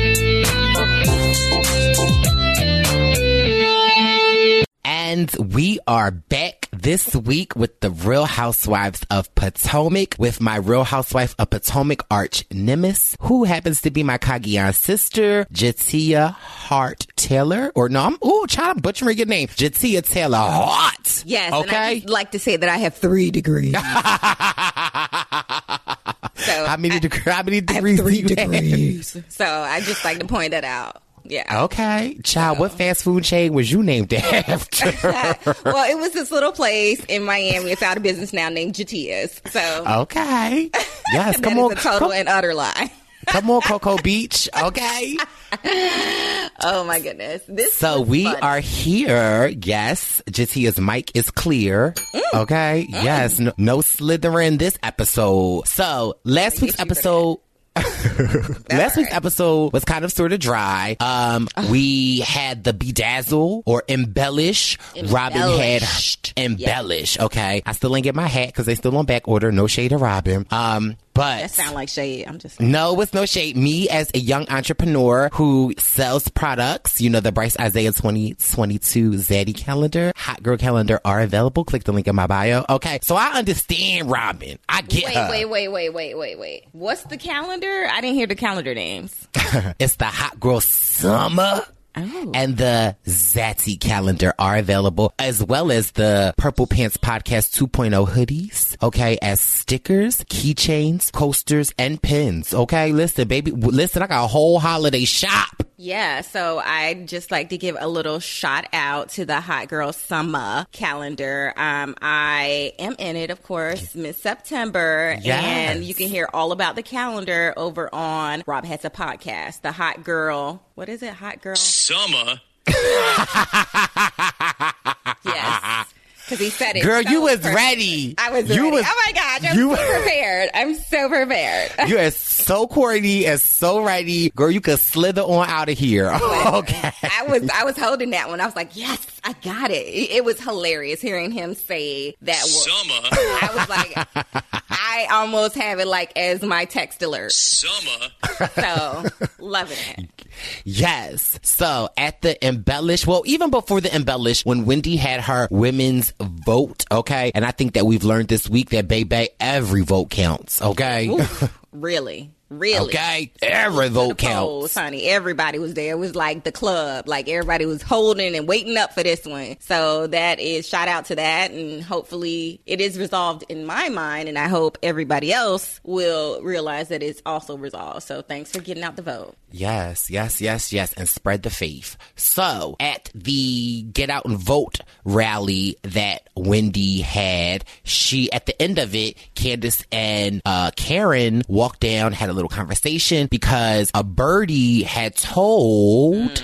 Okay. The T was out that, well, I guess it's like a two part. We find out that episode that Karen actually was the one that told Candiace that, like, well, listen, if somebody put their hands on me, I'm going to the law. And so, you know, Candiace was really feeling like Karen was not holding, uh, Monique, Make accountable. Yes. accountable, which I, I mean, I, I mm-hmm. kind of agree with, kind of don't. I don't really feel as though Karen has, and I, I hate to use the word publicly shame, but I don't really feel like Karen has held Monique's hand to the fire as she should. Now, you can still be a good friend to both of them and also say, like, I don't condone what she has done and I want better for her. I don't feel like Karen has done that. I feel like Karen's kind of sort of like holding her hand, but I mean, I get it. She's her friend, So but I don't care what you or Candiace think about Karen's behavior. I just think that's like redirecting. Like, be mad at the girl who tried No, to kick it's not- behind. no. Don't try to push it on your friend. You No, it- no. Tell her how to react. You cannot no, tell that you woman ca- how to react. Okay, so I agree. You can't tell her how to react, but don't come up in my face, be smiling in my face. Then, then listen. Then you, we can end the friendship now, because uh, tuh, we can end the friendship now. I just feel like Karen is very vocal on. Candiace's side, but just not on Monique's side. But I do, I can put myself in Karen's position, and a lot of the times I'm in the middle of, of friendships, so I can relate to that. You have to slither, um, and you have to kind of like walk both sides. Now, during that conversation, Wendy slithered on down the steps and kind of sort of Again, I just want to give a shout out to Karen's outfit, which was the bomb. It was And alright. It was cute. And then here come Wendy in her praise dance. Outfit. Wendy's outfit was cute too. You, what you not going to do is outfit shame she Wendy. looked like she was about to mime at the Pentecostal church and pull some snakes out of basket. Um, not that there's. Did I ever tell you that Barb used to mime? Barb at our church, she used to, she was a part of the mime team.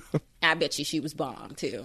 Not she was like killing it. She used to kill it back in the day. It wasn't even back in the day. It wasn't even that long ago. And since we're talking outfits, I don't know if I said this already, but I don't mind Wendy's outfits. It's just Wendy's makeup for me. It just seems her, her makeup is just, it be like birthday caked on. Like, girl, you, you could just take a layer off. But Wendy came down and I, we know Wendy is team Candiace and Wendy had the same point that I had that Karen is not holding Monique's hand to the fire as she should. Karen had the same point I had. Mind your damn motherfucker.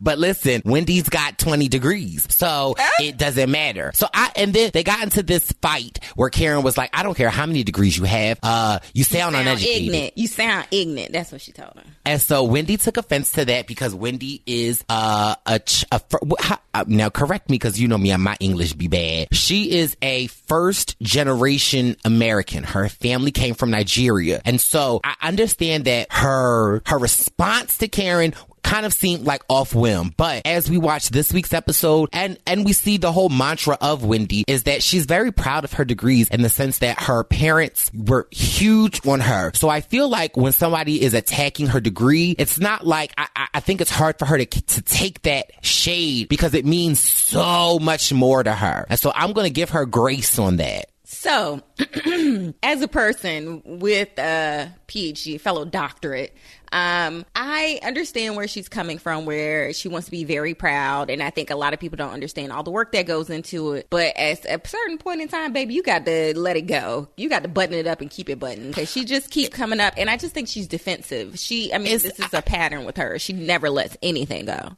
This is coming from the same person that had a sip of tequila and told me to call her Dr. J'Tia, okay? Let me tell you something. I introduce myself like that at every meeting. So I ain't even mad though. I ain't even mad. You better call me Dr. Hart. Correct. But so Gizelle kind of sort of, you know, she had a hand in that because she stirred the pot with Wendy and telling her um, about what Karen had said when Karen. Oh, so here we go. So then Karen and Gizelle and uh, Robyn went out to tea that episode and they were spilling some tea that Wendy had told them when they went to Monique's house about when Karen was like, I invested in my man and I want my money back. Don't be playing with my girl. She did not sound like that. She That's what she sounded like. Let people in and share a little bit, and I think she was just being kind of jokey. I mean, like No, she- the- you- you don't joke about- Mrs. Black Bill Gates. So and she want her money back. Okay, Correct. Ladom sa- Ladom saved them. Okay, and she want her money back. So Wendy brought that to Gizelle and Robyn, and Gizelle and Robyn sat Karen down. Um, which again, I feel like if they were all real friends, this would be a real friend moment. And I am. You know, man enough to say that yes, Gizelle is one of my favorite characters, but she has a tendency to be messy. And her bringing this up to Karen was kind of sort of messy in in the sense because for real, for real, if you really cared enough about that, girl, you would call me and come to my house, not have Gizelle, like, you know, not bring Robyn. Um, and like Karen said, anytime I go meet up with the, the Green Eye Bandits, I'm always on guard. And so, facts. so when Ka- Karen replied to that, she basically was like, no, my institution is intact. And then that's when Karen brought up Wendy and was like, well, when she slithered down the steps, Okay, this has got to be my favorite part of the season so far. Um, the whole slithering and then the the slithering slide out the door was hilarious. Um, yes. And Wendy did slither. She came down there. She had an agenda. she was going to let, you know, people know her opinion. She really had no business being there. So it's interesting. Well, as the host, she was hosting the party. She noticed that two of her guests had went to the basement. So as any good host would go to the basement to say like, "Hey, what's up? Checking on you guys." And then she happens to kind of come in on a heated exchange, and she gave her opinion. Oh, you really trying to stretch this. Uh, I ain't stretching nothing. Yeah, that's true. You come. No, there was a conversation that did not involve you, and you inserted yourself very forcefully, force more forceful than the original two participants in the conversation. She need to go ahead and slither right on back up those steps in a praise dance. It's probably time for her to go on. Um, she need to stretch. I don't know, but it, she she just inserted herself. I don't think she she doesn't really have a strong storyline to me, and so I think she's just trying to stir stuff up, but not in a good way like Gizelle does it.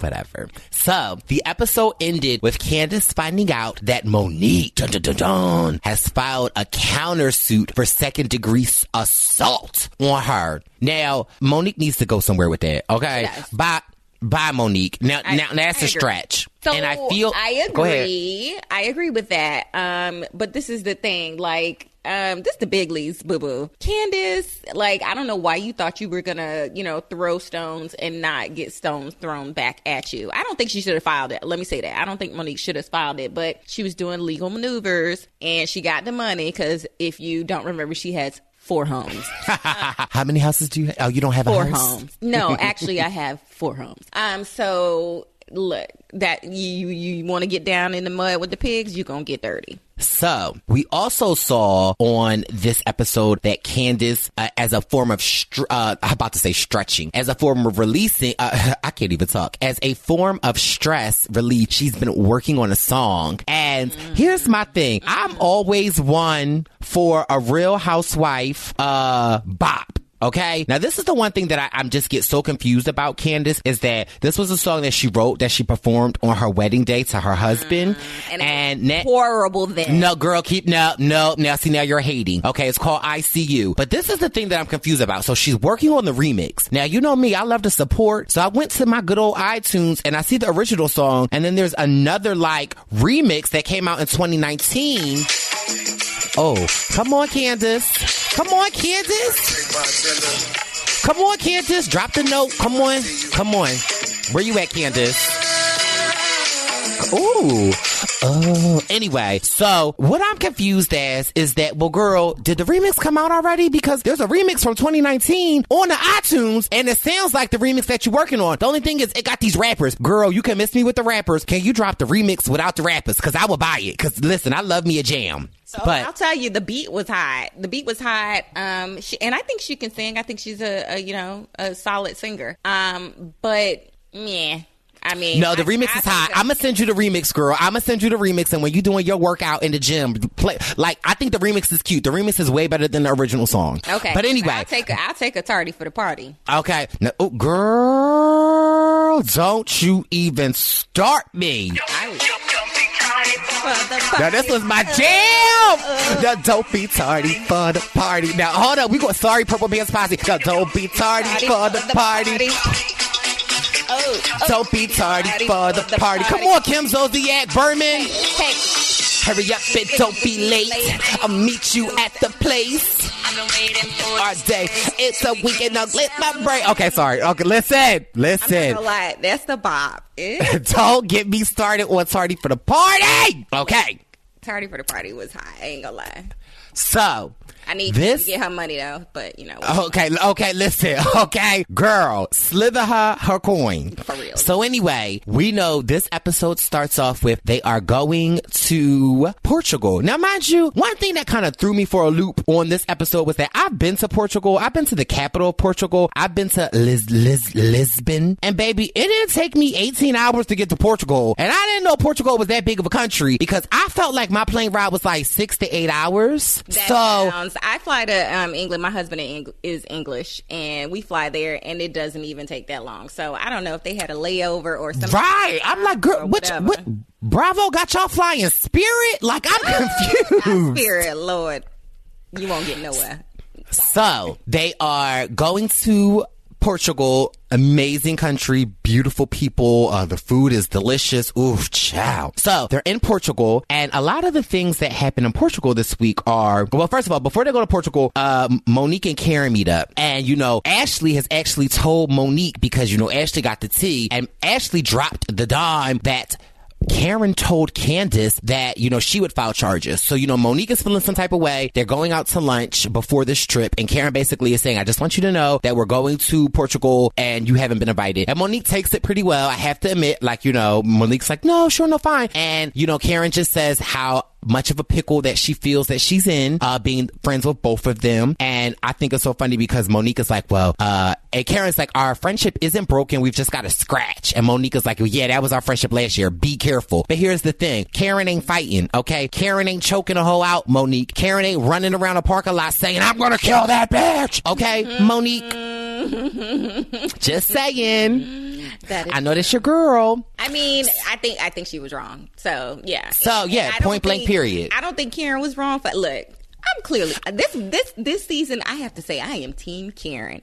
Karen, I'm all all about it because you can't be mad at her. She living her best life, and you choking bitches out. You filing charges. You writing stupid ass posted, and y'all getting mad at her. Don't don't look. Y'all need y'all need therapy or some other kind of release. Leave Karen alone, okay? So we also see Ashley before we're going on the trip prepping her husband Michael for her girls trip. She's got a nanny during the day. Michael's going to be at home. Um, and you know, she's really, you, this is the first girl trip since the last girl trip when Michael got caught up with a stripper. Okay. So Ashley is really doing a good job in trusting her husband. Um, because I don't think that it could be me, although I don't have a husband. I don't have a man. Um, you know, I got some friends, but I don't have like none of that. But baby, I don't know if I'll be going on a trip that soon. Um, so we get to Portugal. Um, all of the ladies are checking in, calling their husbands, calling their boyfriends, and we get to this first dinner, which is quite delicious, I would say. Um, and there's a lot of things that go on in the dinner. Um, we find out that Wendy is actually named. And so I don't know. How, tell me how you felt about that story. I actually, the, when I first thought of it, I was like, ooh, that is ratchet as hell. But then at the same time, Wendy shares with really us. Cute. Yeah, no, I thought it was really cute. But when, when I first heard it, I was like, oh, girl, you named after Wendy's, the home of the Frosty. But Wendy tells us the story that, you know, her father is from Nigeria. When he first got a job here in America, he worked at a fast food restaurant, which we know to be Wendy, and that he worked so hard that they promoted him to manager. And he was so grateful for the opportunity that he named literally his firstborn daughter after Wendy's, the franchise. I thought that was super cute. Um, I thought it was unexpected. That was probably the best moment of the season um, from Wendy for me. Yeah, not not I mean, about Wendy for, from Wendy. don't don't do it. Um, I, yeah, I, I I liked her sharing that, but although her starting it off was like, Karen, I know you said something about my degrees. Like, okay, oh. Wendy, we know. Let it go, girl. Oh. Let the degrees go. So we are at this dinner table, and I forget the conversations that we start to have, but I guess Gizelle is asking Ashley how she feels about you know being on the trip. She's okay with Michael, and and that was pure messy Pure I messiness mean, that came back I to bite her in the ass, and I was glad it did. I mean, I don't know if it bit anyone in the behind, but you know, as a friend, I would be concerned as well, so I would bring it up too. And so Miss Huger had enough of Gizelle and she was like, "Well, Gizelle, how are things with Jamal? And I'm concerned about you. Does he does he support you? Does he support you here in Potomac? Because we've never seen him in Potomac never. supporting you. Thank you, chicken. Coming home to roost. Thank you very much. So, I mean, I don't necessarily know if it's chickens coming home to roost. Do you know, Jamal lives in Atlanta. They live in Potomac. You know, so when the they film, coming home to roost is that Gizelle is always asking somebody about. Excuse me, I have a degree. I know what chickens coming home to roost me. Okay. uh, my point is, look, you always in somebody business, and I think she tries to deflect because sometimes she is missing a storyline, and her storyline is that she's messy. So, but my thing though is Jamal is a pastor of a mega church in Atlanta and he's got obligations in Atlanta. So he's not like, you know, um, the black Bill Gates that's home that wants to retire to Florida. You know, he's not like Michael, like, you know what I mean? Like they live in another state and this is a new relationship. So, I mean, if I'm Gizelle, I would be cautious to bring him around the ladies anyway because she, she don't want to bring that drama to the congregation. Mm, well, look, clearly he don't care about drama in his congregation. That's a whole nother podcast. So whatever. So what was surprising though was that, you know, instead of having her back in that moment, uh, Robyn actually was like, well, you know, we do share our men with you and we would like it if he is that special to you to share him with us. Now, this is where I like Robyn in the sense that Robyn reminds me of my good, good girlfriend, Dara. You met Dara when we were in California. Um, and yes, you actually, Love you had lunch, you had lunch with her. Remember you had breakfast because I was not coming out the room and then you yeah. and her had lunch because I was I throwing a hissy fit. Mm. But another podcast for another day. If y'all want to find that out, let me know. I'll, t- I'll tell the story. I'll tell you the story too. Girl, you don't, you don't even remember. Girl, why was I in the hotel room? This was after the reunion, right? Right. Okay. Yes, I know why you were in the hotel room. You because the questioning was suspect and patchy. yes. Thank you. Mm-hmm. Yeah, girl. And I slithered. I slithered on out and slithered to my room, and it was so funny because I brought my best friend to California with me, and um, everybody was going to the after parties and stuff, and I was literally in my room having a hissy fit. Like, how dare them? You know, they literally ex Garrett, David, skip me, went to J'Tia and child J'Tia talked for like twenty four minutes. Um, I and so one thing, girl, and made a funny you, face you was ready for it, but you looked gorgeous. And it was so funny because I was literally having a hissy fit and I'm like, I'm not going out. And so my best friend is like, you know, dressed up and she's oh, like, was doing the damn thing. Okay. She was like, um, would you be mad if I, um, if I just went out and had a drink with J'Tia? I'm like, bitch, what? I'm like, go ahead. And you know, and then, knock, knock, knock. Hey. yes, cop, cool, car. right, exactly. Ready at the door. So anyway, I ended up going to the party. Uh, but then J'Tia and her husband got me drunk because I was mad. Like, and then, then we stopped at, and remember we, on our way home, we stopped at McDonald's? like, okay, but anyway, that's another podcast for another day. But so Robyn, instead of like, you know, the, why I respect Robyn is that like, even though she is Gizelle's friend, she is very neutral. And that's how my friend Dara is. Like, you know, girl, I'm gonna call you out. And so at first I was like, girl, Robyn, you're supposed to hold Gizelle down. And that's what Gizelle was saying in her confessional. She's like, I don't mind sharing Jamal with them. I don't mind going ring shopping. Now, I did think that was weird for her to bring that up as a point to be like, I just want Robyn to have my back because I'm like, well, girl, that's almost throwing kind of sort of shade at Robyn. But nevertheless, then Wendy. Well, you know, she has been described as Gizelle's sidekick. So I'm. No, no, no, no, no. So, and I've made this, I've made this point very clear that Robyn does give me a lot of Cynthia Bailey of Atlanta. However, I think that Robyn speaks more of her mind than Cynthia. Robyn is way more neutral and Robyn will nuck if you buck. Even though I guess Cynthia will nuck if you buck too, cause Cynthia and Porsha did get in that fight on the, um, on the boat. Oh, and Cynthia was ready too. That uh, Okay, but Por- Porsha. Porsha would have tapped that butt though. But anyway, we don't promote violence. That's true. I agree with both of those points. But yeah, Then Wendy brought up Chow. She slithered in those degrees again when she was telling, uh, I don't even know if this was before or after the Wendy story, but, um, this was after the Wendy story. So th- this was uh, the Wendy story was the dinner, and this was uh, the lunch the next day when because she wanted to button it at the dinner and then unbutton it like uh, Ashley's top when she was breastfeeding. Um, and I was just like, "Come on, just just put it away. Let it put it to rest. And that is the one critique I'll give of Wendy. And I do feel like she is a newbie. Um, and her and Gizelle are sorority sisters. So I know she doesn't want to come for Gizelle. I know that her and Candiace are friends. Uh, Robyn is an extension of Gizelle. So I do feel like the only person that she feels like she has a clear go against is Karen. But I do want Wendy to move on from this. However, before we get to the lunch, baby. So after the dinner, um, you know, they all took shots. They went to their rooms. Uh, Gizelle and Robyn went to their room. They kind of sort of hashed out their fight. And bang, uh, it was about 12 o'clock, 12.05, uh, Portugal time and 7.05, uh, Potomac time. And, you know, baby Dean goes to sleep. And so Ashley was what we would say in Philly, she was salty in that John because she had the FaceTime ready, like, I just want to see my baby. Let me see my baby. And baby, Michael didn't pick up. He she was called like, him "I'm twice. just- I'm just out of a meeting. I'm just out of a meeting. I'll get there when I get there. Um, and so I'll tell you. So as a, a mother of young children's. If I went away for the first time with my first newborn and you was telling me, oh, I'm just a little bit late uh, and my baby's getting fussy, I'd have let you have it from your rooter to your tutor Ooh. and back again. Ooh. Because Wait, I- I'm sorry. I didn't hear you, girl. Where would you let them have it from? from the ruta to the tuta, as we Yes. say down south. So, um, and I think he did come around and get back to it, but I mean, she is probably super anxious, and he was being super insensitive. Plus, I know she did not want to admit this, but I'm Yes. sure she has some underlying thoughts about where the fuck is he. Uh,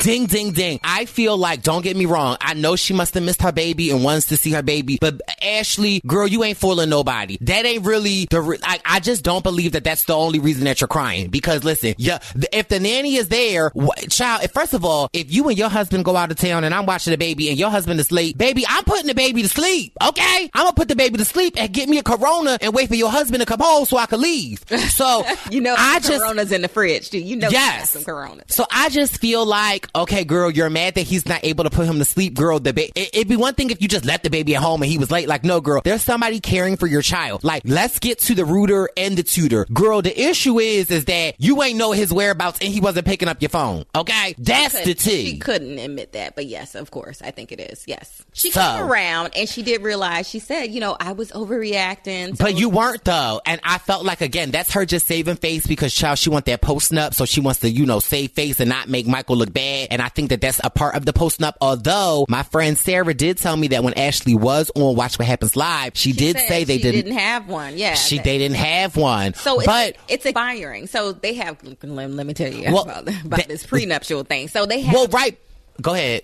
Come on, Doctor J'Tia, girl. Use one of them no degrees. Problem. No problem. So they have where it is an expiring clause. So basically, it's valid up until you know so many years past. This is what happened with Nicole Kidman and Tom Cruise. So And this happened with them. Remember when he extended it for like five years, like Yes. episode season two? Yeah, so five years has passed now. So they no longer have a prenup, and now she's also looking for a postnup. So they ain't even got to negotiate it. Basically, she could just hit the button and boom, it happens. And I love it. I love it. I mean, I don't like a demise of a relationship, but girl, it's just been too much drama. Okay, so then that was basically the Lisbon trip. But I know, child, I went to Lisbon, the Portugal trip part one. But baby, Can just say go, that girl, go ahead. Portugal seems kind of boring. So No. I hope they turn up next next episode. They do, but baby, the the the ball has been dropped though. So Ashley tells us that Snake and Monique reached out to her and asked her if she would write a statement about Candiace about the knife incident at Candiace's house, and Ashley agreed. Now, this- I don't see. I don't see the problem. I Here's the, here is what okay okay okay slither and be quiet because this, here is where I have the problem. Okay, first of all, you and Candiace are but like you have come a long way. You and Candiace are now working on your friendship. You guys are way past where you were last year. But this is the problem that I have with Miss Ashley Darby. Now, don't get me wrong. I love me some Ashley Darby. I think like Potomac would be so dry without her. But So you, dry. you even said that during last year, when Michael got uh, charged with sexual assault for grabbing a producer's butt, which was not the first or the second time that in this in this franchise, that Allegedly. allegedly, oh, even though it's not too much allegedly because girl, you can see the the anyway, but allegedly grabbing people butt, and you said that the Samuels held you down. Okay? And now it's almost as if like it's a quick pro quo. You want to repay the debt to them. Baby, I'm sorry. If I'm Ashley, and yes, I could be cool with Monique, and me and Candiace are working together, I'm going to say I actually will respect to stay out of it. But no. What does Miss Ashley do? She goes ahead and write the damn statement for Monique. I don't see a problem. Uh, so mm. I'm I'm gonna allow it.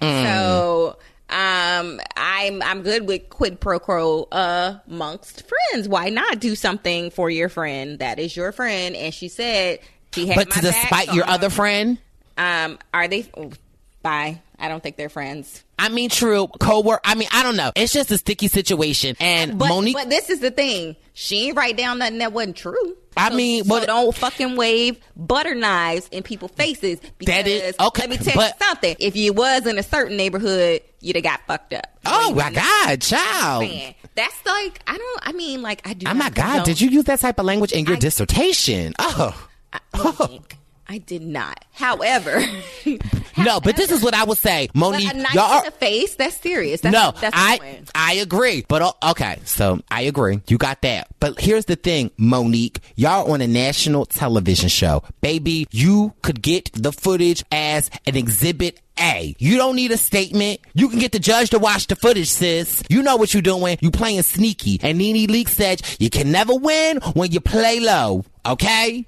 I think that was Michelle Obama. No. Michelle Obama said when they go low, we go high. Nene Leakes said you can't play. I think you- Nene Leakes just remixed it though. Like, no, Nene Leakes said this way before Michelle Obama because it was on season five of Atlanta Look, I knew- when I knew- I Phaedra. if I said something about Nene, your ass is gonna go off. Here you go, girl. Slither away, girl. But anyway, that's when Phaedra was trying to get Nene's stepsisters to film What to throw season dirt. episode was that? Girl, bye. Read my dissertation, okay? Read my dissertation and you can find out what season and episode that was, okay? Oh my goodness! I knew you was gonna go off with your girl, yo girl, Nene. Nene said it. Anyway, here, girl, bye wig. bye wig. Okay. L- This see child, cause she trying me, y'all. That's the, listen, we gonna wrap it up because listen, I got So, degrees. I She- just want to say I, I'd like to pull out a little snippet of basically summing up this whole situation between Monique and Candace.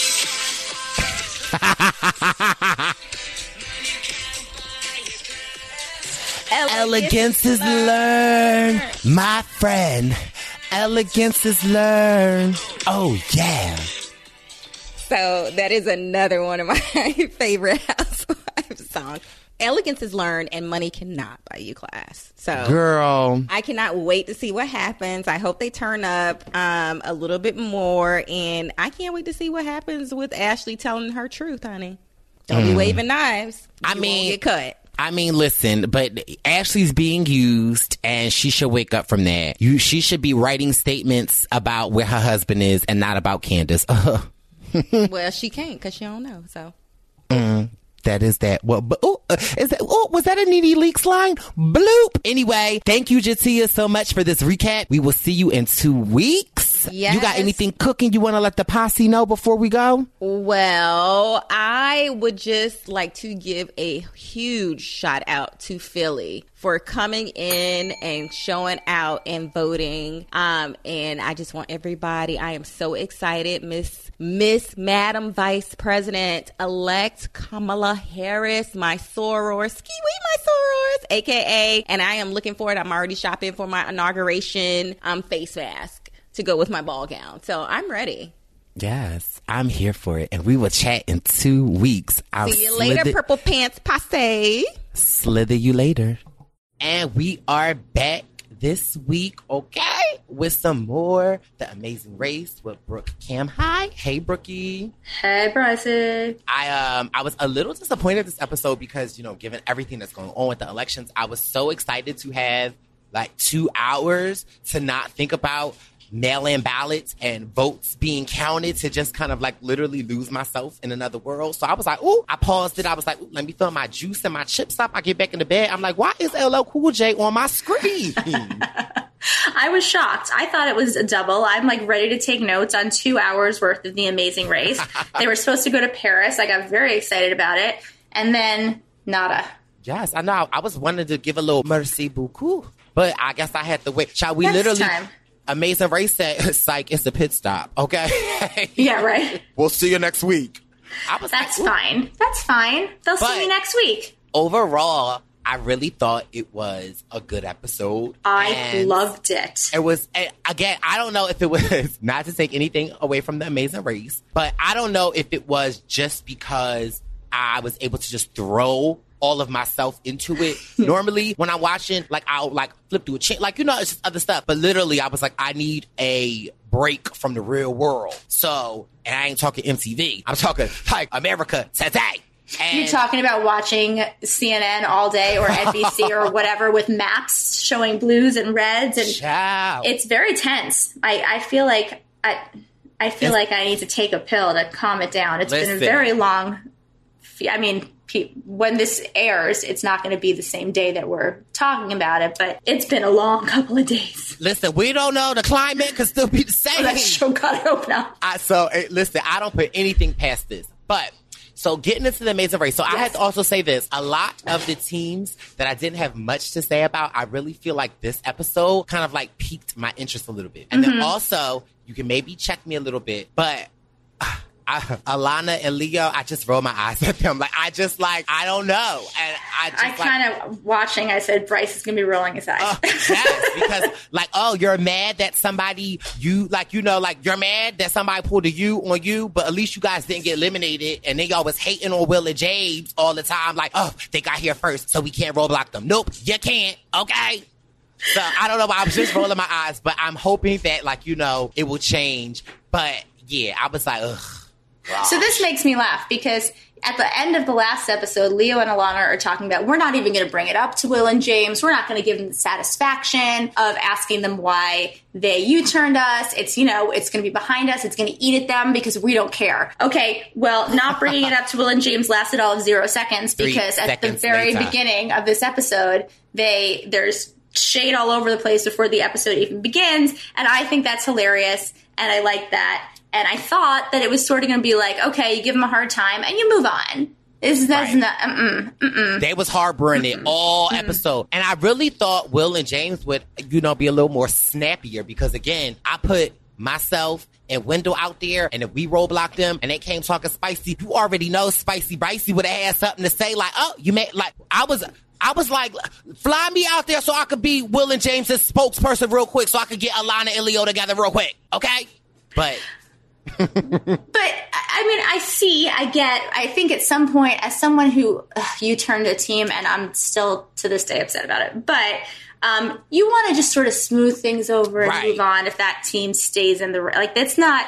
No, I you're going to have to see them the whole time and maybe you don't want to have all the drama because there will come a time in the future that they may be able to do the same to you. And so I, I get you know just sort of biting your tongue. I like that will and james did that. I thought that was going to be the end of the drama but this will keep going, and I'm okay with it. So anyway, that's we could talk about that drama the whole time, but we should probably you know talk about the rest of it. So they're they're going to Paraguay. Um, they're going 1,500 miles, and they get to the airport. And this is why I love Will and James because Will and James, Madison and Riley, also becoming bigger and bigger fans of them every week. They go to the airport and they did what Scott and I did at every airport. They went right to the internet cafe. That is your lifeline. It is what we did every time, especially if you knew what country you were going to, or like if you had some clue about what task you might have to do in that country. We used to go to the internet cafe and, and look up what we thought the most likely local customs were or tasks that we might have to do, and we would get maps. What I love here is this alliance is in yes. such like full force that they're having teams distract other teams so they can print out maps and slip them to their alliances. Like this is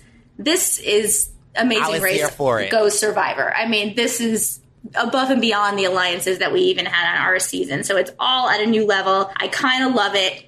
And I like that. I didn't think Hung and Chee really were um, participating so much in the alliance until later in the episode when for the first time you hear Hung ask Chee if he helped out the alliance. So I like that they're helping as opposed to just sort of like taking taking right. the little tidbits and help. So I like that the alliance is in full force. So they get to Paraguay. Poor Kaylynn and Haley, they always get lost. So, I but this is before you get into that. So this yeah. is a question that I had to ask. And now, is this uh, amazing race strategy? Because this one popped into my mind. So mm-hmm. we see them. They take off from the airport. They all just run to get a taxi. Now, don't you think before I would put my stuff in the mm-hmm, taxi, mm-hmm, I would like be mm-hmm. like, Mira, Mira, Mira. You know where like, this you, is. Do you know? Do you know where this is? Because I don't think I want to be in a car while we on the highway and you calling your grandmom to stop at your cousin's house so that Uncle Pookie can tell you where to go, but then you still don't know where to go. Like I was like, wait a minute, where?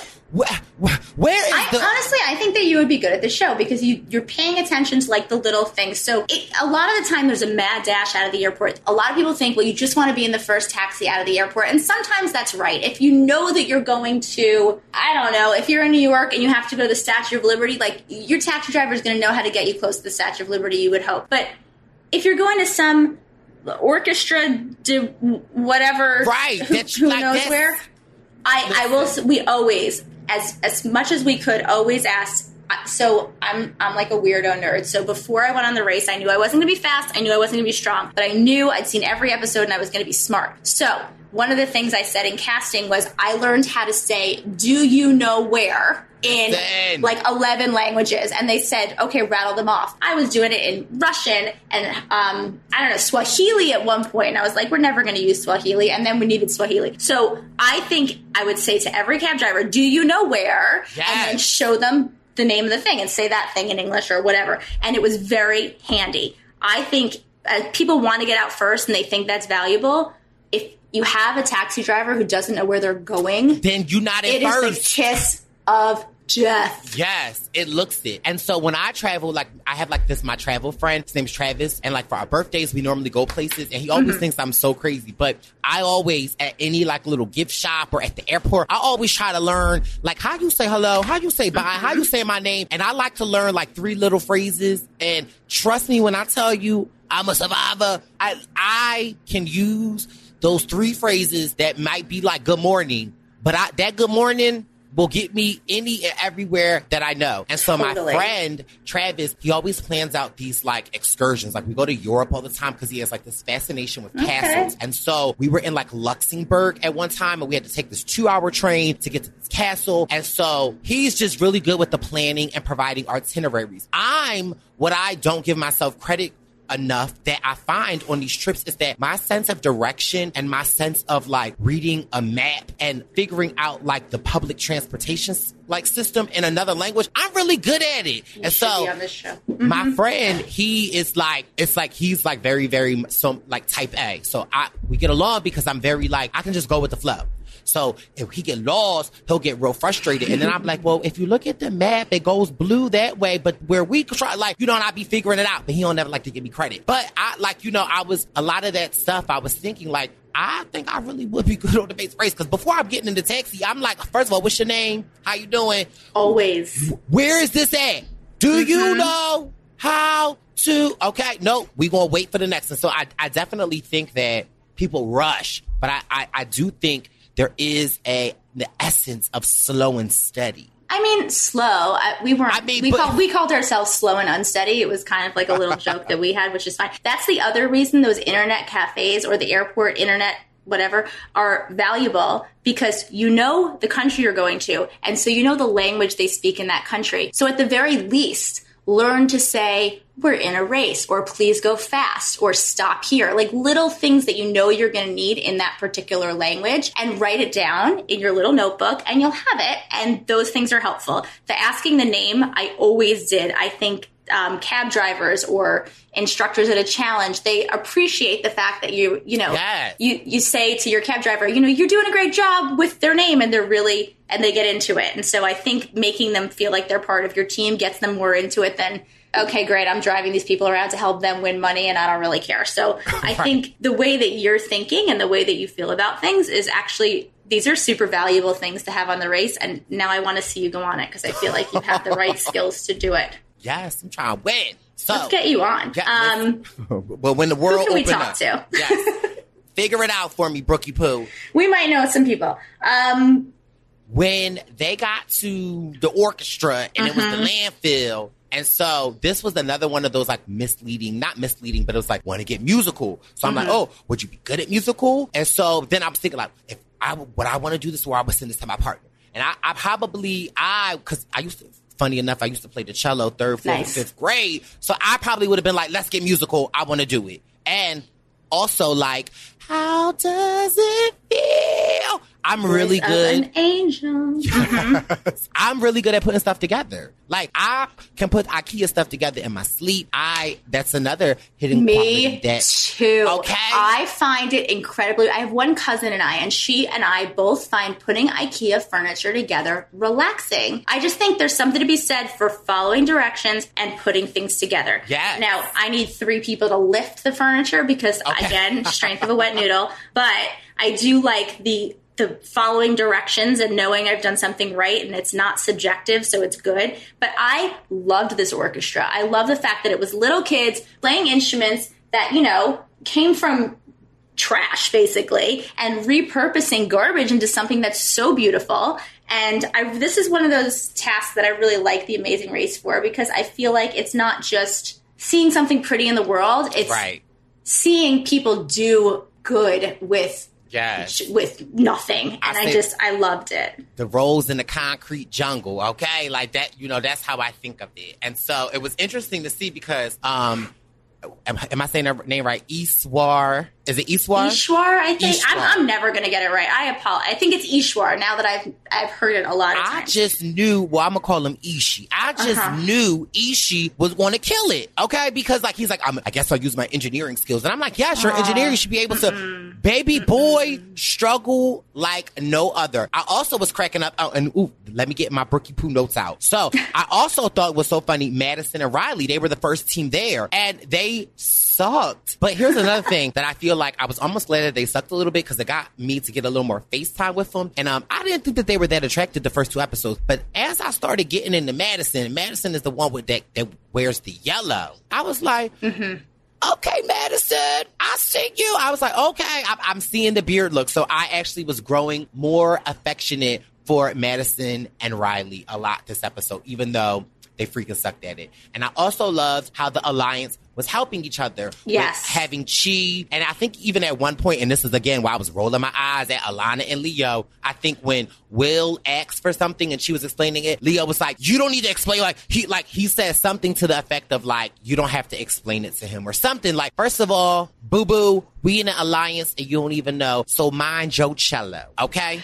I feel I feel a little badly because I feel like they're on an island by themselves, and then I'm thinking, no, they're not because Michelle and Victoria are, are not really in an alliance, and Kaylynn and Haley are not really in an alliance. But I did like DeAngelo came in; he's the self-proclaimed IKEA king. He nailed it. He did a good job. Nailed it. And then James gets it, and Leo is salty, and then James cries, so I cry. And then they're talking about having babies and how they're in love, and I love love, and I just thought that was wonderful. And then Chee, for the first time, doesn't get something right off the bat, but he gets it pretty fast. It, but it's the first time you see Hung and Chee struggle at all which I actually enjoy because it's girl. nice to see that they're not just amazing at everything without having to try. I thought, and I don't know, I guess we should save it, but you know, I jump all over the place. I thought Hung and Chee were the cutest. I also thought them even fighting and talking about how their Right. communication Right. style does is not well. And then the fact that at the end when she was like, My communication in this race is like, you know, or in our like in our life has always been a problem. And I was like, Oh, you come on, yes, y'all this better be couples therapy. I also thought it was so cute when after they left the one challenge and went to the other one and um they're like starting to get it and um she is like, Do you want some water or anything? And Hunger's like, I don't want no water. Boy, focus on the melons, okay? Focus on the melons. I was like, oh, you know what? Listen, I'm trying to find me a, ch- I'm trying to find me a chi that looks like a Madison that has, that has the heart of a James, the body of a DeAngelo. And an Ishwar, you know, that's fine. We just have to make a combo platter for you from everybody, and Yeah. we're going to find that. We're going to find that. But anyway, Leo gets it, Madison gets it, Michelle gets it, Ishwar struggles, and I'm I now find myself cheering for them and being like, just get it, just get it. I want them to get it. And um, Aparna is sitting there going, I feel helpless, I feel hopeless, and that is that's got to be the worst. I mean, it is the worst, but like to sit there and know you can't help, even if you wouldn't be good at the thing particularly, but you can't even do anything. And this is one of those situations where your partner's doing the roadblock and you are not near them. So you can't even see how they're doing. So all you know is you hear someone running and you don't even know who it is. So that's all the roadblocks that we did. There was only one that was like this, and it was when I was back making a ladle and, and Scott was, you know, by the judge. And so he couldn't see how we were doing. And that's got to be so nerve wracking because you have no idea how your partner's doing. And you can't encourage them. So I felt for her and I felt very much for him, but he kept his head up. He kept going. I liked that. Even Kaylynn, who was way behind, and it took her four plus hours to do this thing. She didn't seem to, I mean, unless they just didn't show it, but she didn't seem to break down or really get down on herself. They just kept a very, this is a whole group of people with very positive attitudes. right. Or I'd very positive attitudes. okay? I don't know. I mean, nobody curses. Come on. I'm, I'd be throwing the cello down, screaming. But so then they all get through it, and Mm-hmm. then they get it. And what what do they call? Is this what they call a detour or a roadblock? A detour? that was the roadblock because only Oh. one person could do it. So they all get through the roadblock and then they head to make this national drink of Paraguay. Um, and they get to the yield, which nobody uses. Which Ishwar and Aparna should have probably used because there was only one team from behind them. And which Leo and Alana say, we don't need to use it because Will and James are in front of us. So clearly everything is personal. And Right.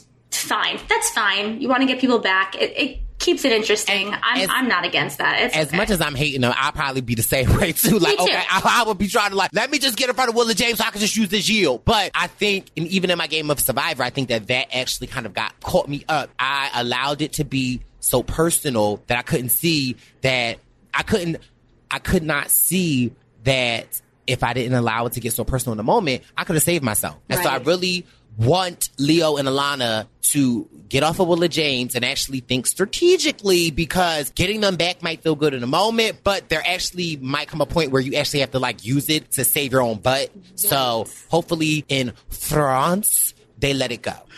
And I don't know. I don't know because I've made it a point to not know how long any of these teams last. I mean, I have my guess for the last three, so I don't know. But I would, I would like to think that you know this was the leg right after Leo and Alana were U-turns. They're probably just still a little bit salty, and it'll probably fall by the wayside, and they'll probably be more strategic about it in the future. I don't know how long they hold a grudge, but who knows? Um, I don't know how long the, either of those teams are still going to be theirs. But for right now, I like to think that you know it was just it was very fresh wounds and, and Right. the wounds will heal and and they'll start thinking about it as a like not in a way of where are will and james we should yield them as opposed to is there someone behind us or are we at the back? Do we need to save ourselves? And i think that'll happen. I think they're very logical people. But yeah what do i know? I don't know. They may be lunatics next week. Who knows? Um, so this i find interesting after nobody uses the yield and they make this drink that tastes like tea but looks like grass, they then have to do this. It's so this is the detour, a choice between two tasks. The interesting part about this detour, it was they call them switchbacks. So these are two detours that have been on the race before, um, like a dozen seasons ago. And I remember these because I, like Will and James, am a ridiculous lunatic super fan. And if it was something that I could try at home, I would always try it at home. So Will and James do this balancing a bottle detour where they, ba- um, yeah, where they balance the bottle on their head to music, and then they show home footage of them trying it at home. I was dying. I was dying. I have that footage. I definitely tried this at home back when season 20 was on. So I have. Did you so record much yourself or did you have someone record you? I mean, I this was God knows how many years ago, so I'm sure I don't actually have it that I can send you right now, but I know I've done this.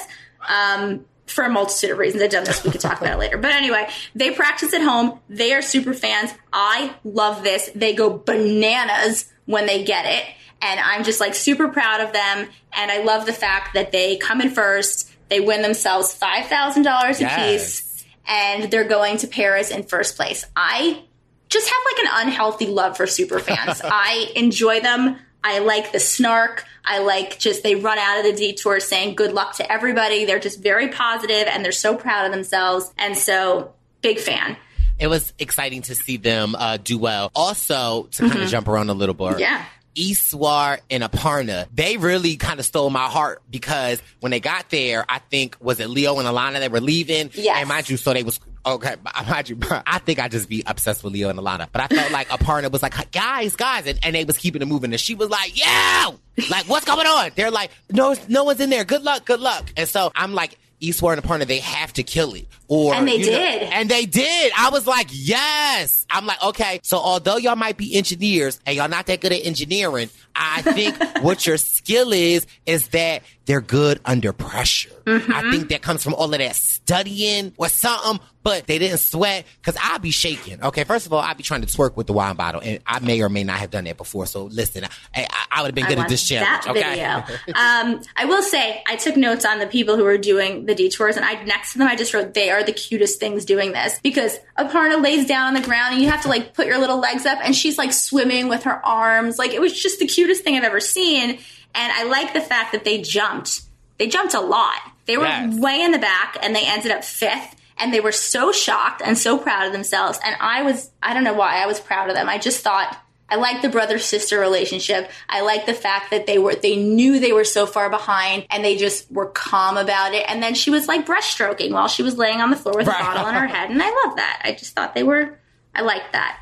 Um also, I loved Michelle and Victoria when they got to the bottle balancing. They went from seventh place to second place. They killed They it. were so supportive of each other. They get to the mat and they're like, "I love you, no, I, love you, and this is the best we've ever been together." I love We're, our like, sister bonding time. I was like, yes, come on, sisters. And I like Yes. the fact that they spicy and rough around the edges, but they still able to kind of like pull it together. And again, why I'm starting to get more of a liking for Amazing Race is you just never can tell. Like your and which I try to like apply this to my real life. So you know, as I'm using this to distract myself from real life, I'm like, it doesn't matter what place you came in. The opportunity, you know what I'm saying? Like, as long as mm-hmm. that, like, you don't give up, you never know where you could be. And so I was like literally looking at them like, okay, Michelle and Victoria, I'm a, I'm gonna need a little Michelle and Victoria in my life this week. That's what I'm gonna try to like focus on. And like, it don't matter what place I'm in. So, cause I finish it, you just never know. Keep staying consistent. I also was interesting with Hung and Chee, okay, because mm-hmm. she, sh- I mean, Hung couldn't get it, okay? She, first of all, it looked like she was ready to go. It looked like he would have done the whole challenge for both of mm-hmm. them. Mm-hmm. I actually really liked that they struggled a little bit. It made them seem human. They were they seemed a little bit like robots who did everything well and you just programmed like first place into them and they were like, "Okay, here we go, first place." And so I really I kind of liked it that, that that they couldn't do it. I am of the mindset that unless you really, really can't do something, you never switch because you don't know where everyone else is on the other half of the Right, detour, that's- and that's it's always very dangerous. But Hung can't do it, so they go to switch, and then they get the watermelons, and like you said earlier, she just like bears down and says, "Don't talk to me about water. I don't care. Like, just let's just do this." And they just they barrel through.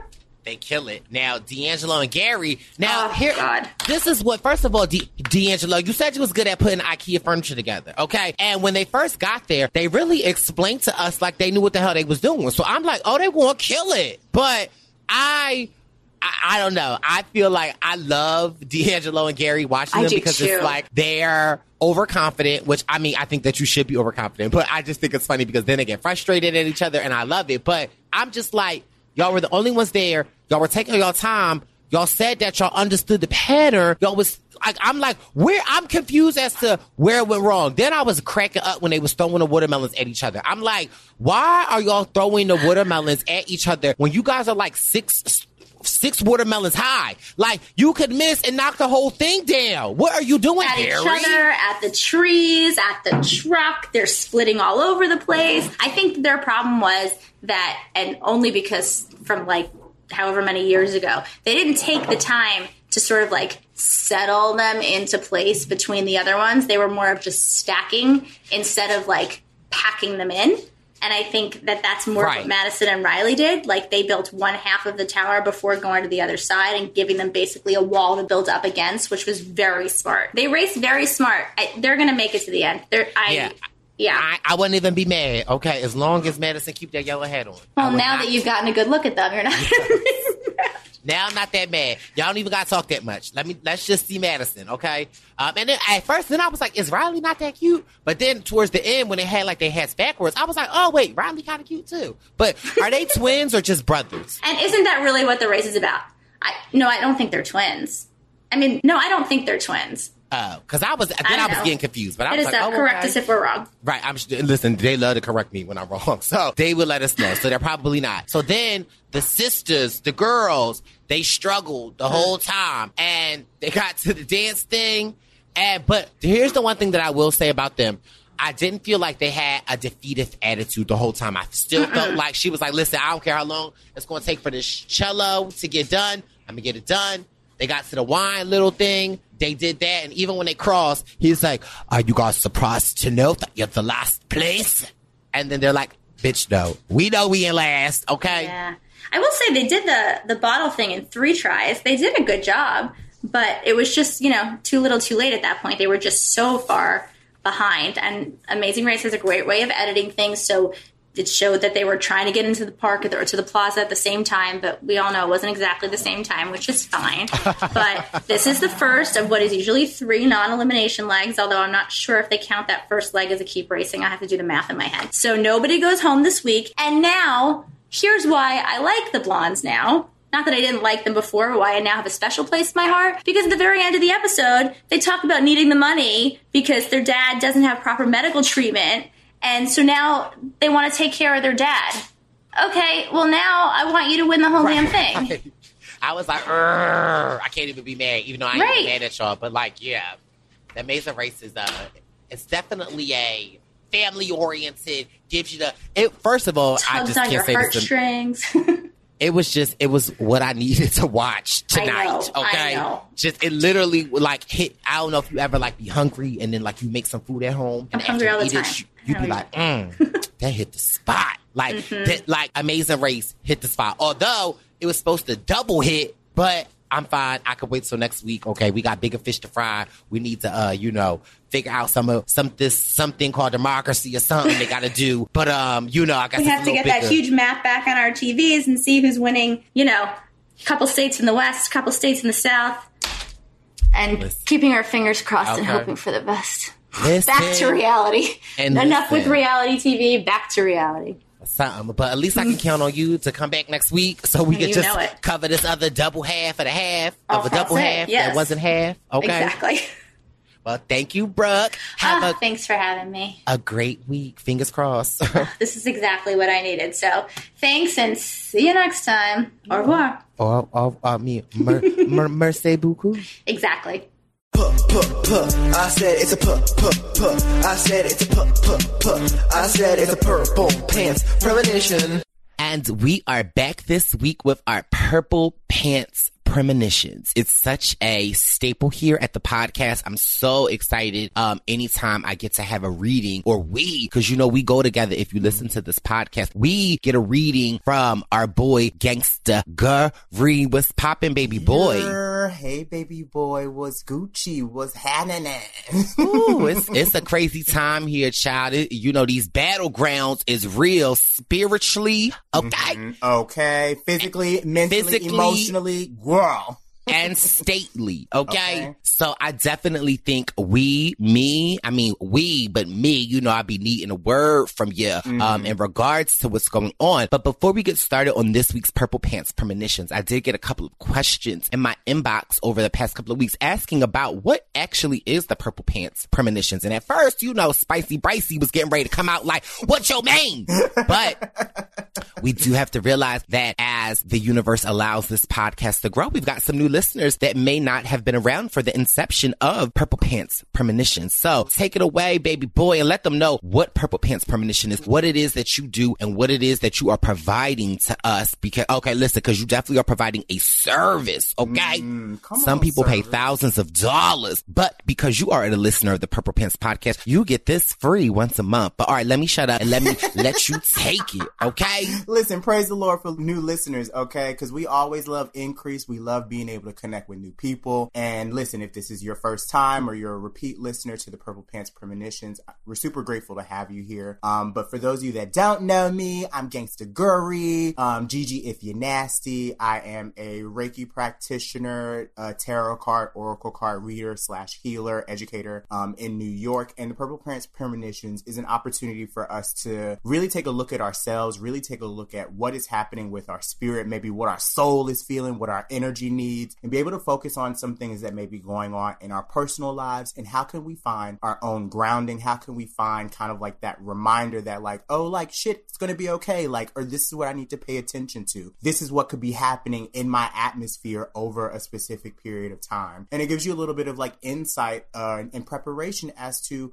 what you could be doing on your end in order to get ready for whatever is coming up in, you know, a period of time. I like to think about this as like within a month's worth of time, how can you really ground yourself? How can you really get yourself ready for whatever is going to be coming your way? So I'm super excited to be back um, on the Purple Pants podcast this week uh, to bring you guys basically just like a little bit of insight, a little bit of grounding as to what is going on in the month of November. So as you guys uh, already know, we are in the midst of a battle, bitch. Okay, we are in the midst of a battle to the presidency, and I know I can only speak for myself. I don't know how you guys have been feeling, but this has been a very, very stressful, very overwhelming time. It's very much like things are in utero, things are in flow, like things are up in the air. We don't know where things are going, um, and it's always important for us to be reminded that, like, even though we don't have all the answers, we can still take care of ourselves. And what are some of the things that we need to be focused on in order to help us stay mentally clear throughout this time? Um, as we have kind of like gotten into November already, we know that the full moon, there was a full moon that happened on Halloween, October 31st. We know that uh, Mercury just went direct uh, in Libra. It should be moving into Scorpio, hopefully in the next couple of weeks. But Mercury is the planet of communication. So I know y'all be hearing about Mercury retrograde and stuff like that. Um, so Mercury retrograde has finally gone direct. We're in the shadow period, I believe, until um, the middle of November, right before the new moon that we have in Scorpio on the 16th. Um, so this is a time where you have been really kind of like looking at yourself from a new sense of awareness, from a new sense of like, okay, like I'm not the same person that I was like a couple of months ago. I'm not the same person that I was a couple of years ago. What narratives have I been holding on to? Are some of these narratives that I've been holding on to in regards to how I see myself, in regards to my passions, in regards to how I think others are viewing me? Is this holding me back right now? And what can I use at this very moment in time to make sure I'm getting a little bit of grounding? So I wanted to format this question or format this uh, reading slash like I like to call them messages from your higher self. How can I remain grounded in the midst of the battle? So let's go ahead and see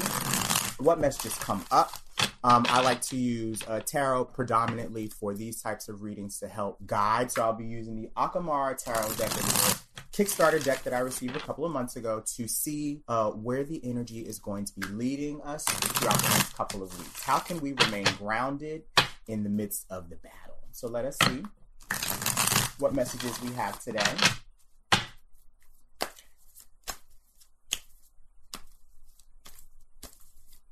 All right. So our first message is coming up represented in the three of canes, um, traditional three of wands. So this is all about being reminded that we are progressing, we are moving, things are changing. You have been putting in the work recently, but in a different capacity. Like, have you been putting in the work when it comes to the way that you look at yourself? Have you been putting in the work when it comes to just like, I think of, uh, especially in the midst of this heavy political time, like, have you been allowing your communities and helping your communities and being a part of just like this last little bit of push during this presidential time. Like, so I think of the type of supports that you've been offering to people around you, some of the conversations you've been having with your loved ones. Maybe it's just like, you know, being a sense of encouraging word for people around you and you've been taking that on and you've been feeling a lot more of that pride in you just being able to show up as a version of you that you may not have been able to before. So I think of this as, you know, maybe uh, feeling a little bit of shame around talking about some of our desires, maybe feeling a little bit of uh, shame around,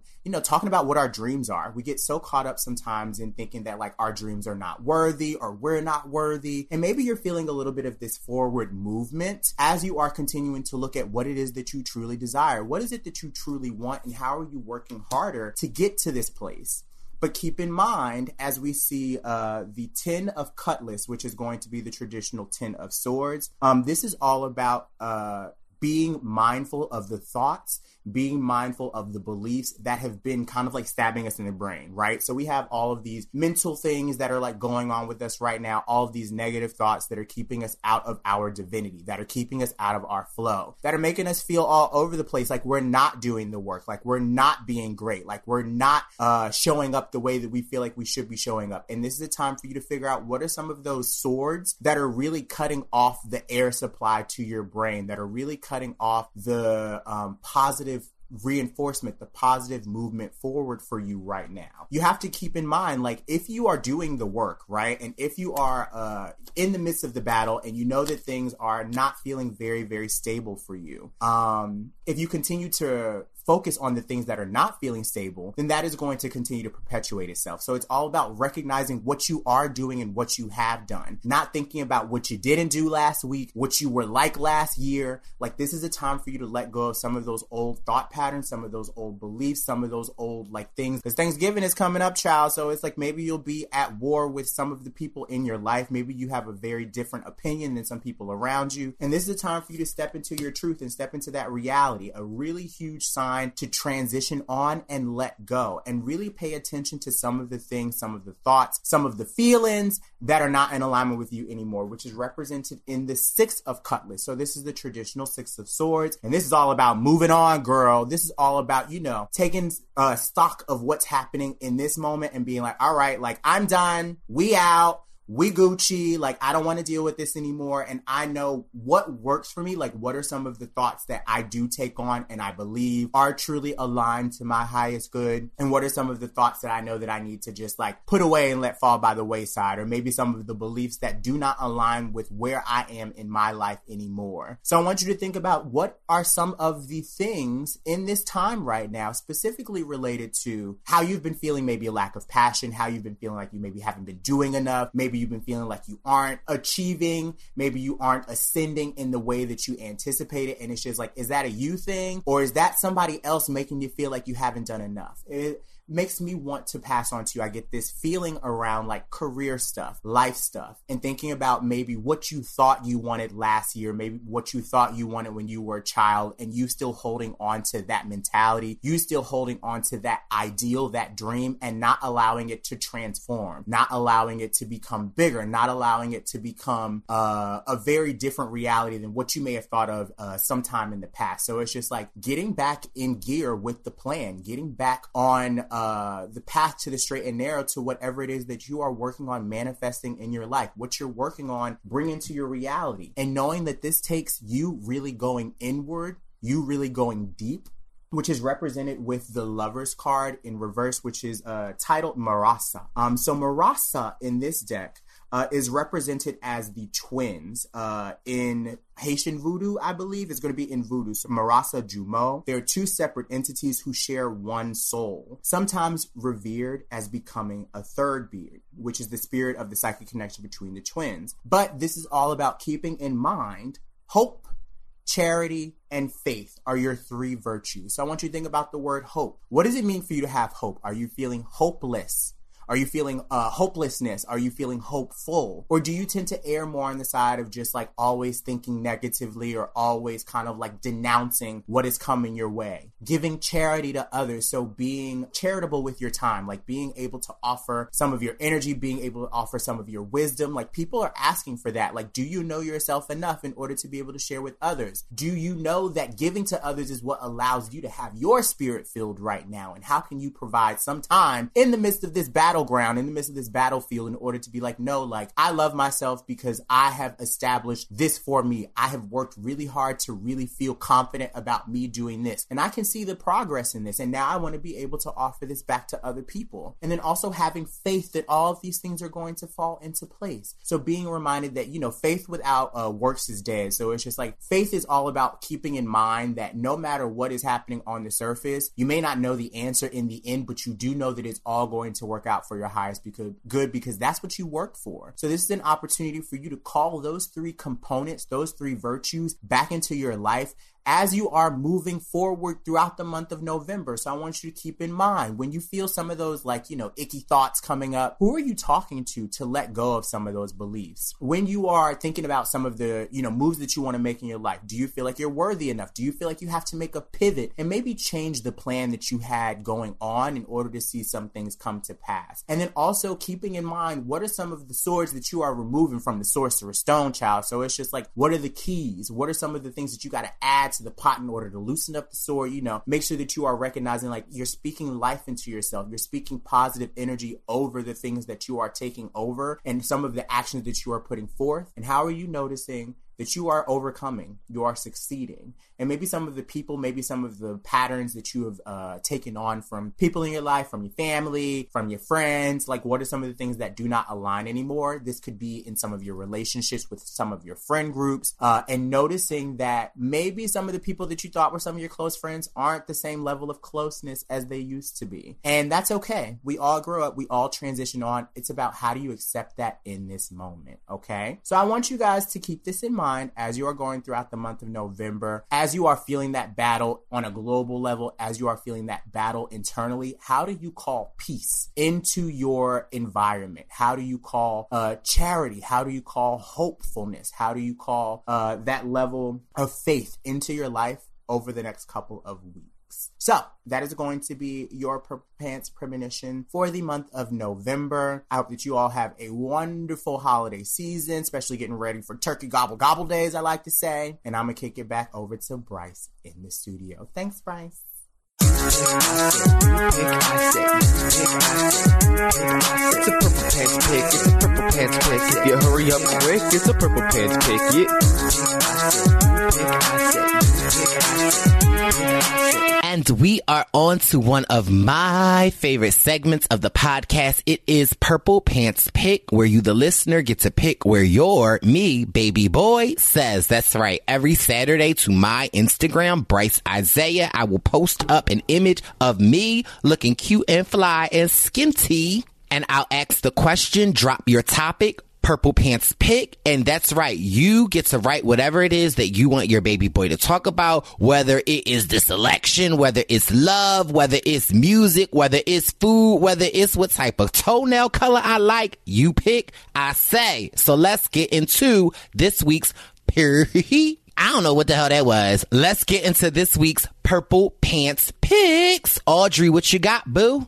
In the first Purple Pants picks, Jason underscore Costello asks, Wendy Williams on The Masked Singer. Yes, Jason. So listen, I I did see some clips of that. Wendy Williams was on The Masked Singer. I think she was like lips, uh, and she sounded a mess, but she was singing the New York song. But listen, I got some more Wendy Williams tea to talk about. So listen. So I saw that. So yeah, it, she was cute or whatever. Okay. Okay.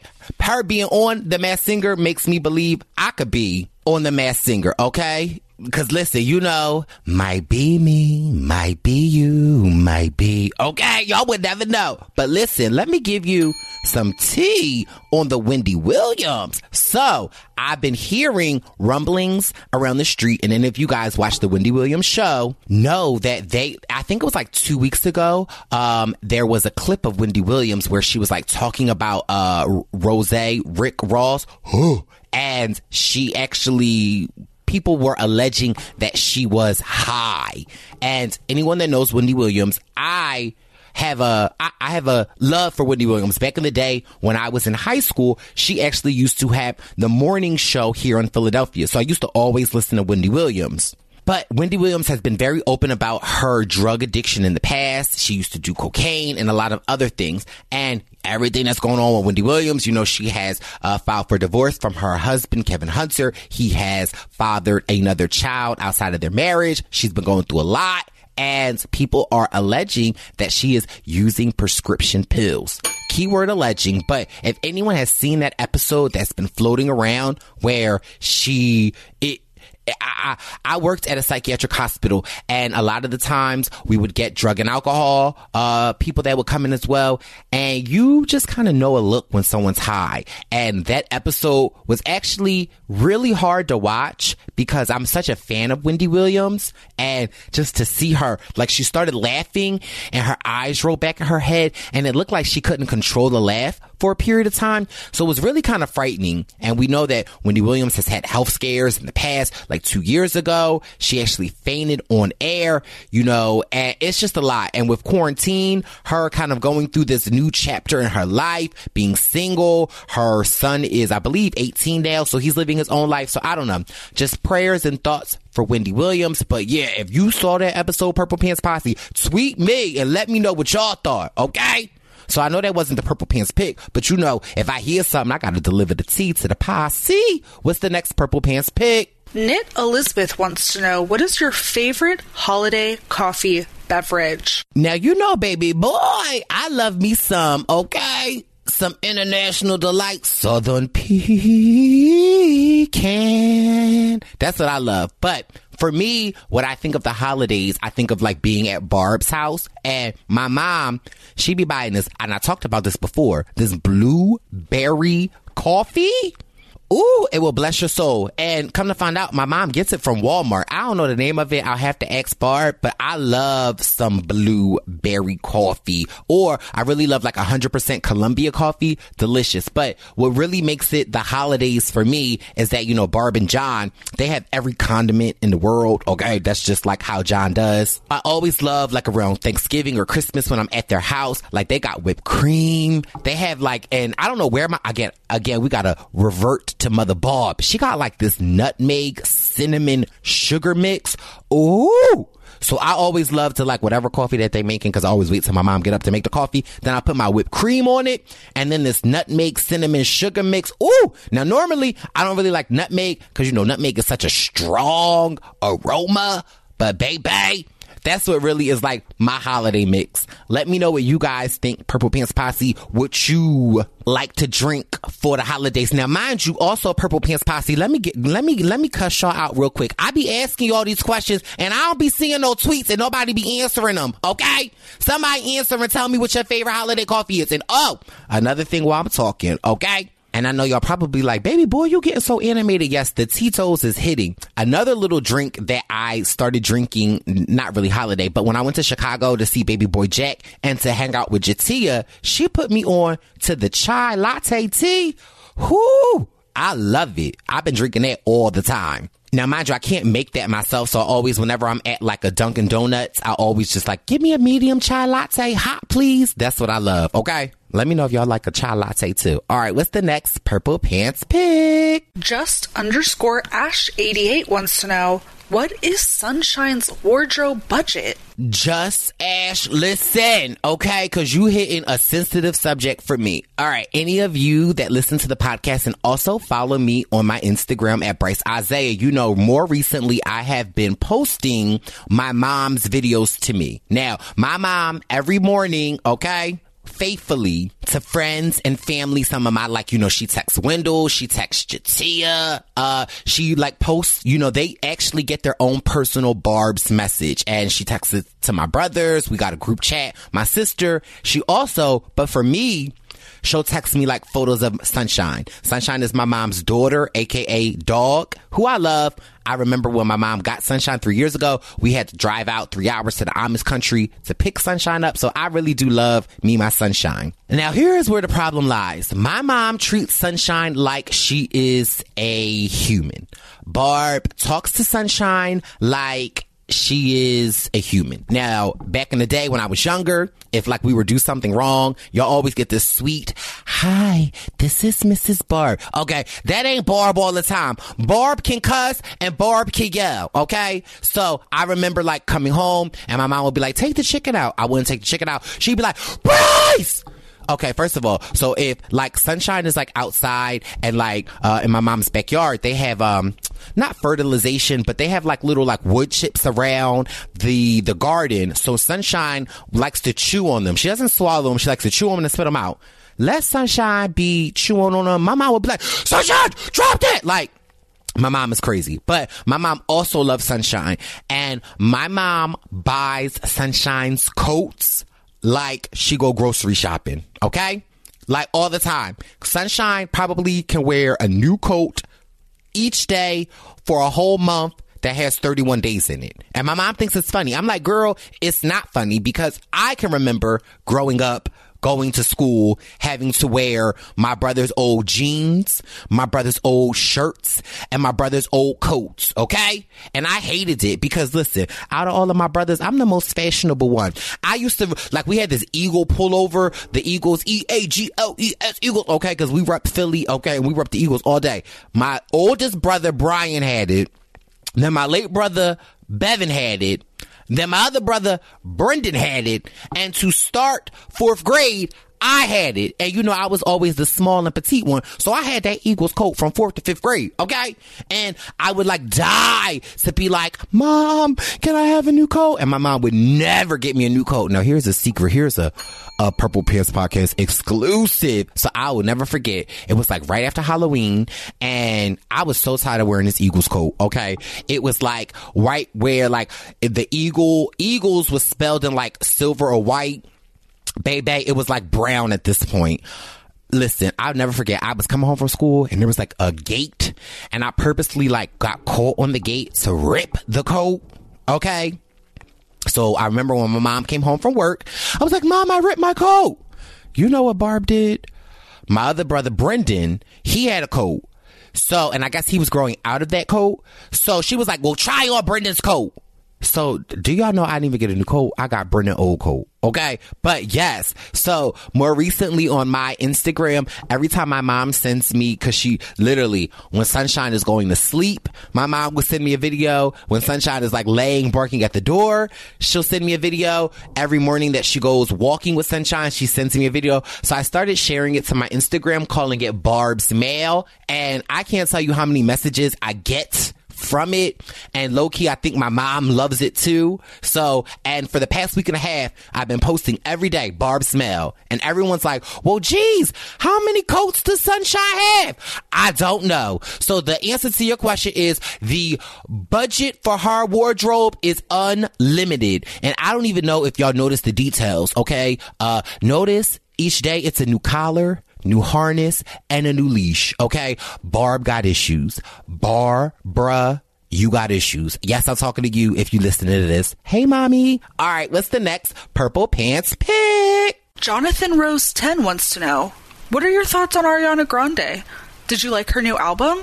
And if I could just interject, I would just like to say that Honeymoon Avenue is and always will be Ariana Grande's greatest song. Yes, for the Purple Pants production team, Audrey, you better tell us what your favorite Ariana Grande song is. Um, hey, baby boy, Jonathan. So when I saw this Purple Pants pick, I actually was running errands that day and I started playing the album. I only got like three songs in.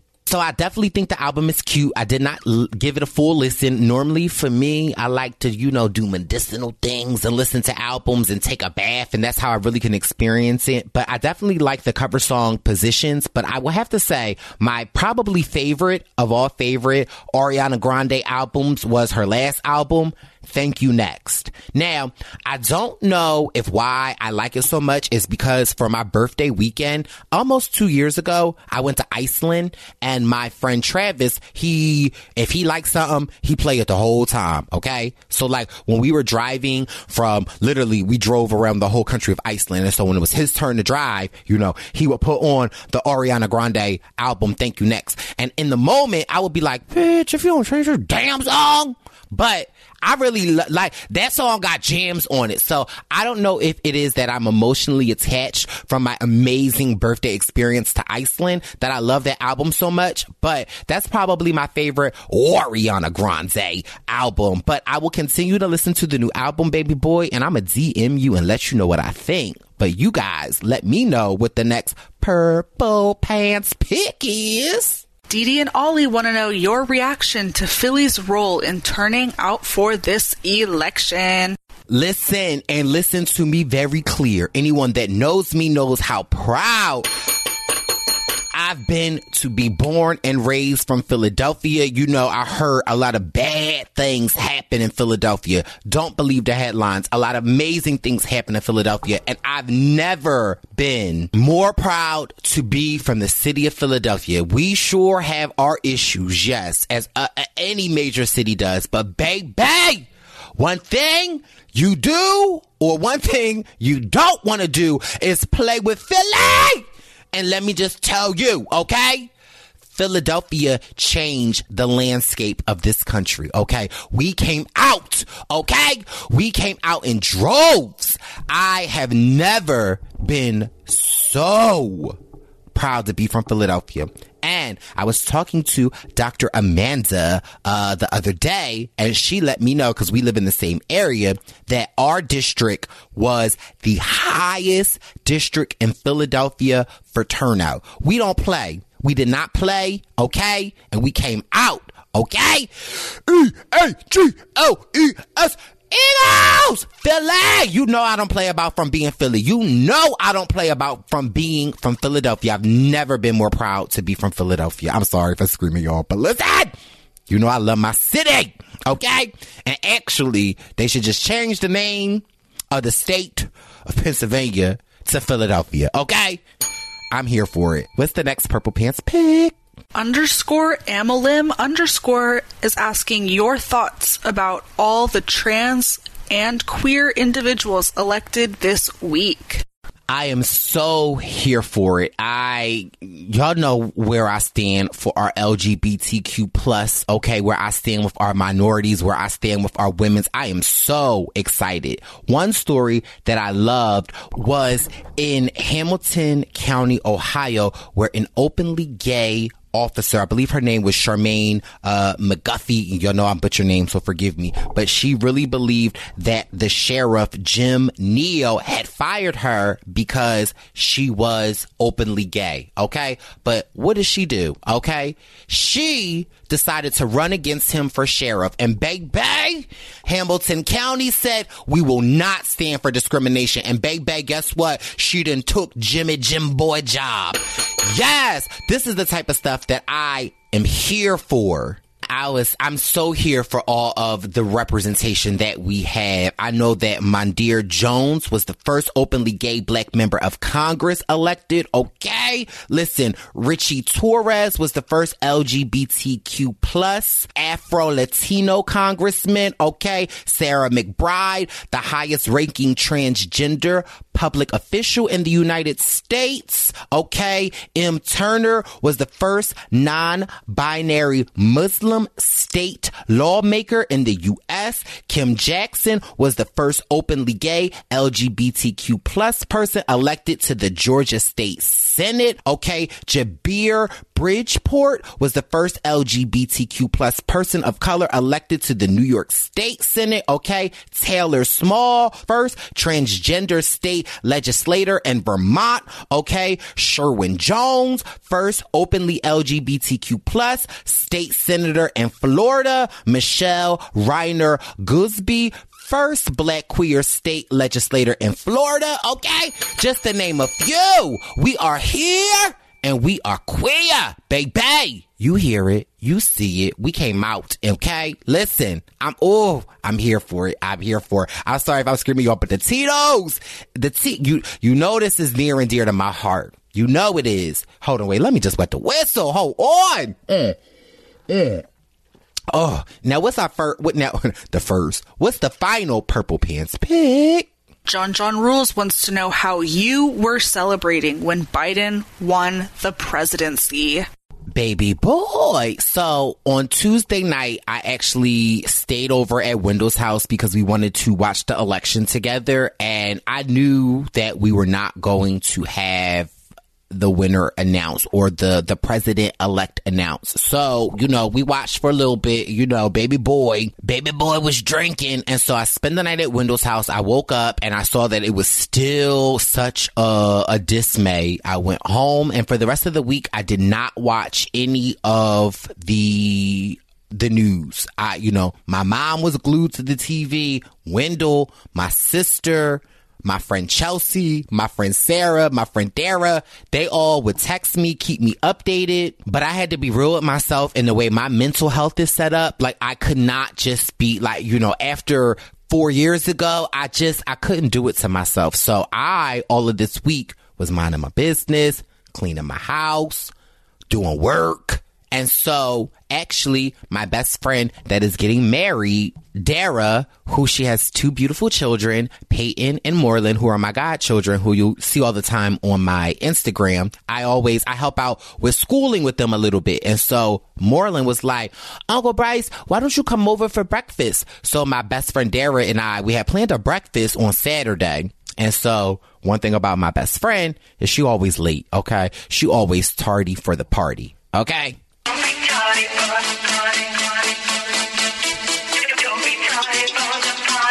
Yes, that's my friend. She always tardy for the party. So we had uh, plans on meeting up at around like 9 30, 10 o'clock at her house. Okay, so what does she have to do but get up and answer the door? So I'm like, I know she ain't going to be ready at that point in time. So I had a few calendar orders to fill that morning. So I filled it. I got there. She was still late she got like a security system on her house. So I'm like knocking at the door and her fiance is like talking to me through the camera, like, Hey, Brice. I'm like, what, what, what? Akeem? He like, Dara in the shower. I'm about to send Peyton down to open the door. I'm like, she can't even be on time to open the door.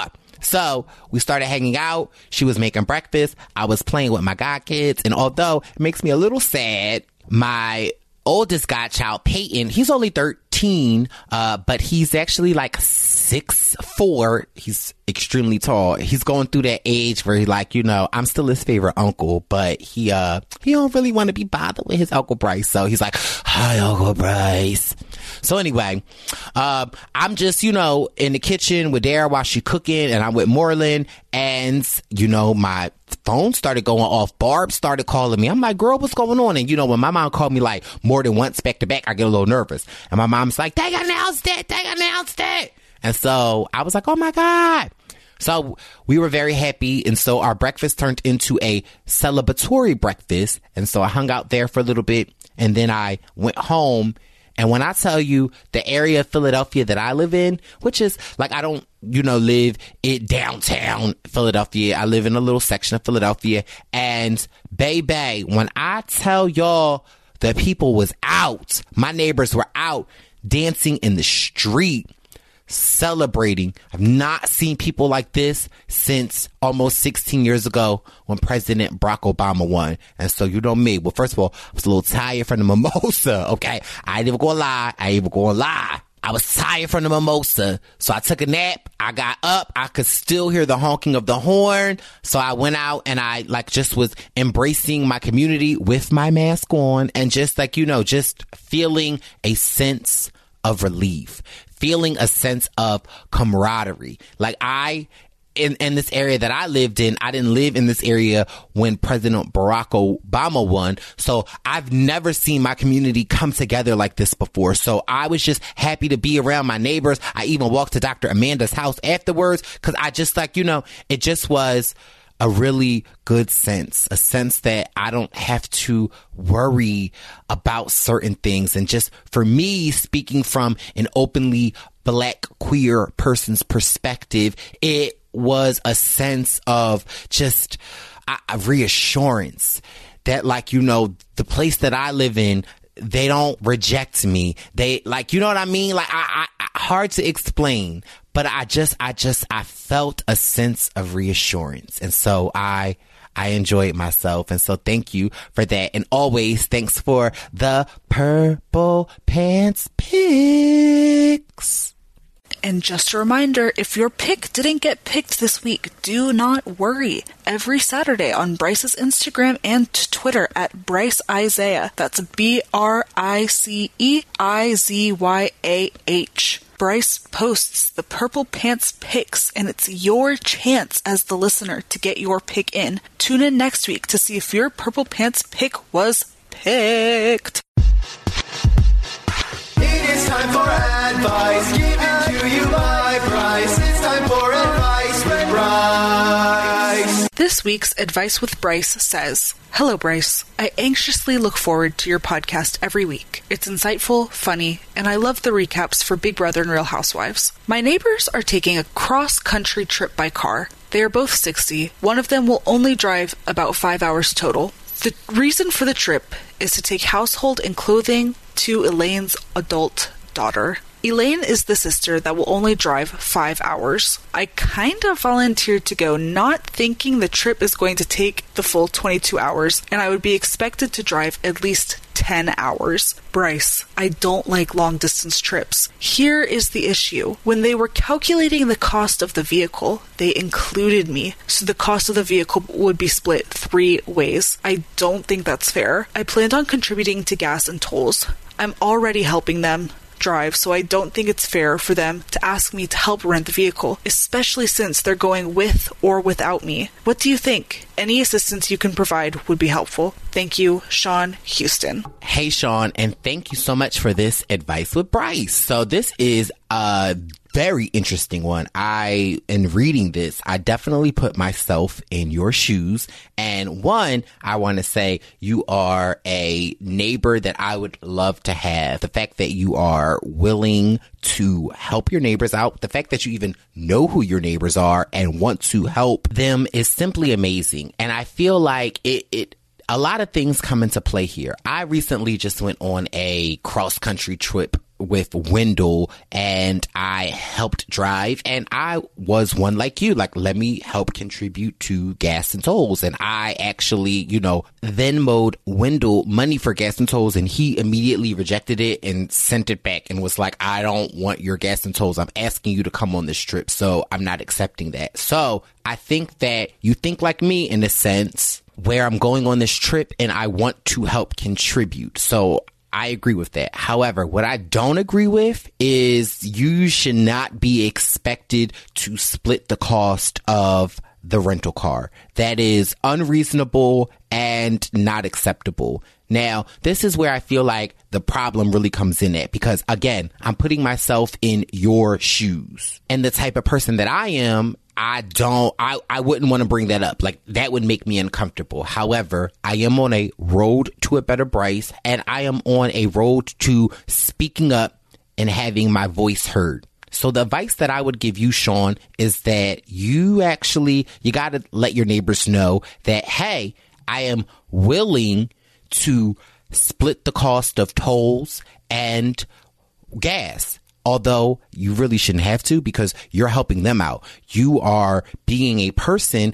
that is willing to drive. Not to mention, this is for Elaine's daughter. Uh, Elaine, if anything, if they are splitting it three ways, Elaine should be like, well, listen, I only drive a certain amount of hours. I let, let me pay for Sean's way since he's helping us out. That's really should be where they are thinking. However, clearly from this advice with Brice, they're not. And so I really think, Sean, we, cause I'm saying we because I'm literally putting myself in your shoes and I'm acting like these are my neighbors. We've got to put our big boy pants on and we've got to communicate to our neighbors and let them know that you're not okay with it. And so maybe if that is in the way of a text, but you said that they're over 60, so I'm not sure if they text like that, but if maybe it's a conversation and it might be an uncomfortable conversation, but we've got to have this uncomfortable conversation. And I think that in your best interest, you've got to let them know hey, I am willing to go on this trip. I'm willing to help you. I don't actually really like driving cross country, but because you guys are my neighbors and I support you,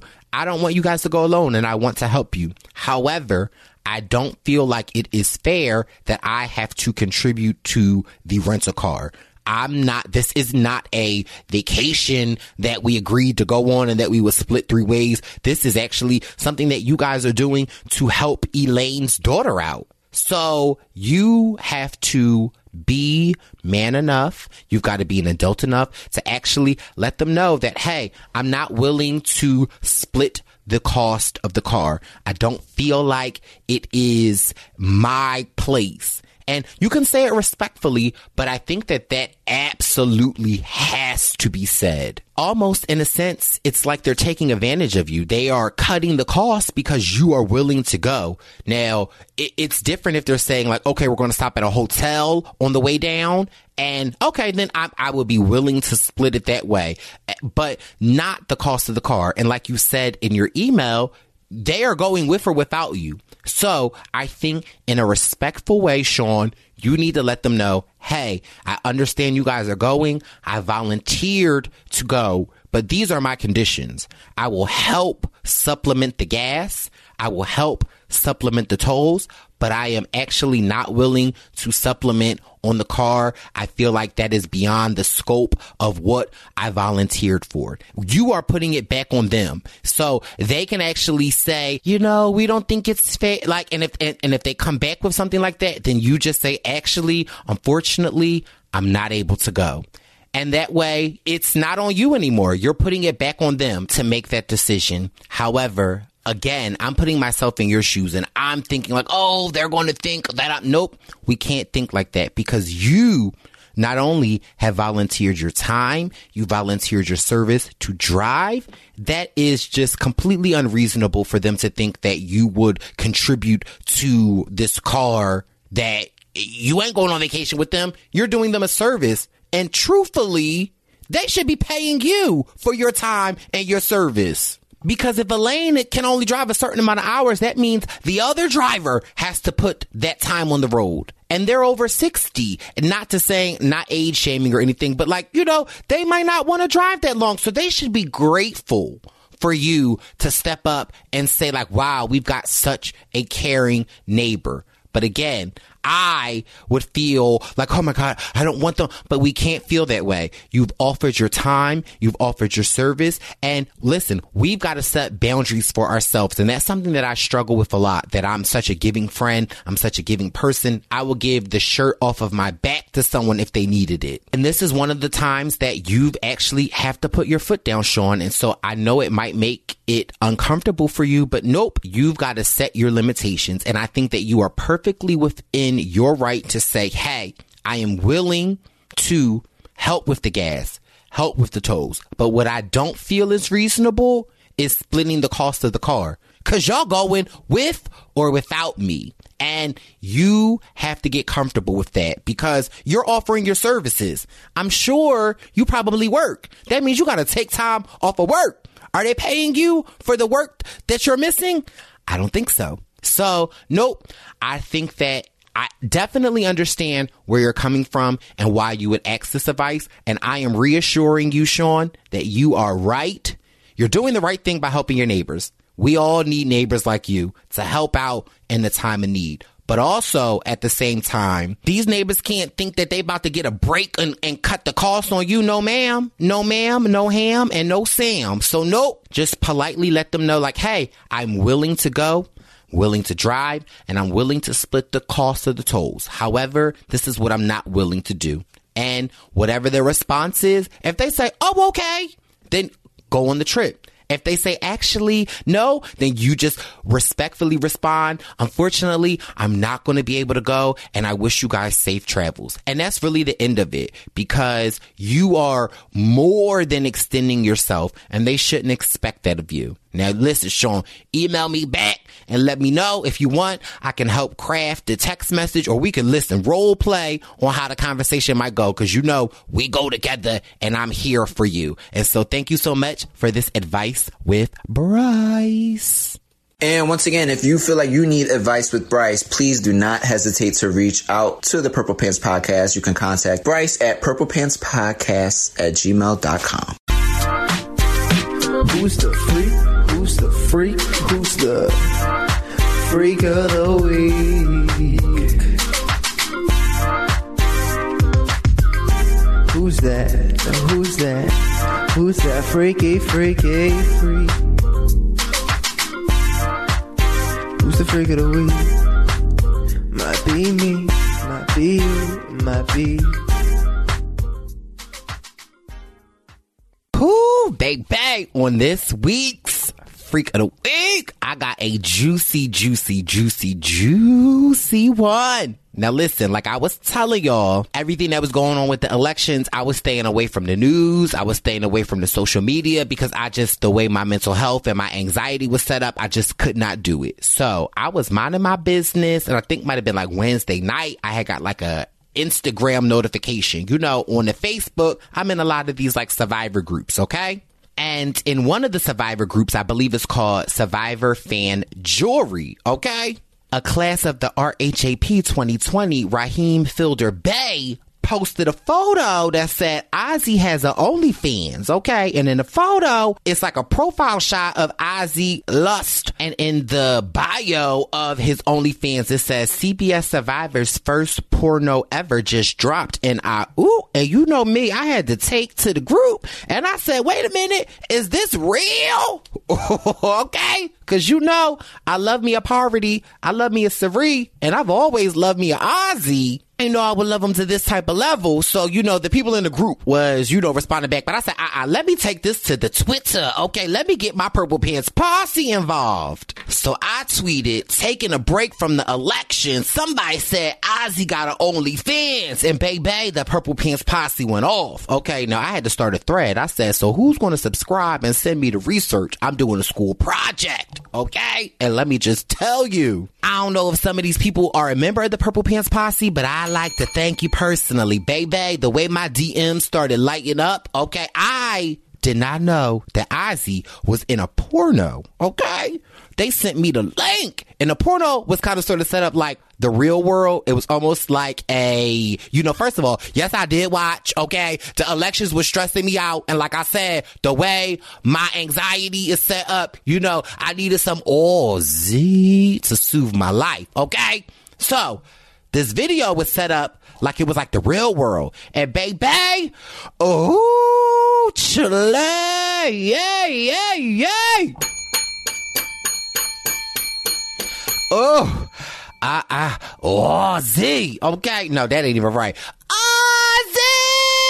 Ozzy, baby. Okay, do it hang. Okay, do it hang, baby. It hangs. So in the video, you get to see all what Ozzy is working with. Okay, but that didn't stop. Okay, because some of my Purple Pants posse, they didn't join the OnlyFans. Okay, listen, because we, we support over here, and they started sending me. I guess his OnlyFans is a little dry. It don't got that much, but if you reach a certain level tier in the OnlyFans, he DM you a photo. And you know my Purple Pants posse sent me the photo. Baby, Ozzy! Lower my anxiety. Okay. So then I'm like, ooh, I, I, listen, this, I'm saying this here and I'm saying this now. You know, the 2021 calendar came out. The Zaddy calendar, that is. Baby, I'm starting the committee. We need Ozzy on that 2022 calendar, okay? Listen, the 2022 Brice Izyah calendar might be P uh, 18 and older because baby, listen, Ozzy, Ozzy, whoo, baby, 1098 7654321 and I started with the number 10 for a reason, okay? I'm here for Ozzy. So let me also tell you this other story. So after everybody started sending me the videos and the photos, I'm like, I need to get in contact with Ozzy to let him know I'm a fan. So I calls the Roberts. Okay. I send him a voice audio. I'm like, listen, Robert, I just discovered Ozzy has the OnlyFans and I seen the video. I'm an OnlyFan. I need for you to get me in contact with Ozzy. And so Rob doesn't write back because obviously he must be recording a podcast. So he just sent me Ozzy number. And I'm like, send another audio message back like, Robert, I cannot just text Ozzy like, hi, my name is Brice and I'm a super fan. Like that's weird, Rob. Like, no, I need for you to make an intro. And so I'm like literally no lie, I'm sending Rob like 20 voice notes back to back to back. And you know, when somebody listens to the voice notes, they disappear. So I know he listening to them, but he ain't doing nothing. So, okay. I'm like, I'm gonna pause this conversation because I'm gonna call Robert and cuss him out at a later date. But listen, we need a Ozzy, baby. So then I had to watch the video and look at the photos one more time. Okay, listen, and you know, so now I got Ozzy number. So I text Ozzy and I was like, Hi Ozzy, my name's Brice. I was on season 28 for a brief period of time and I'm a huge fan. Okay?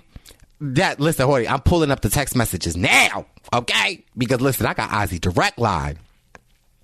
And he said, Hey, what's up?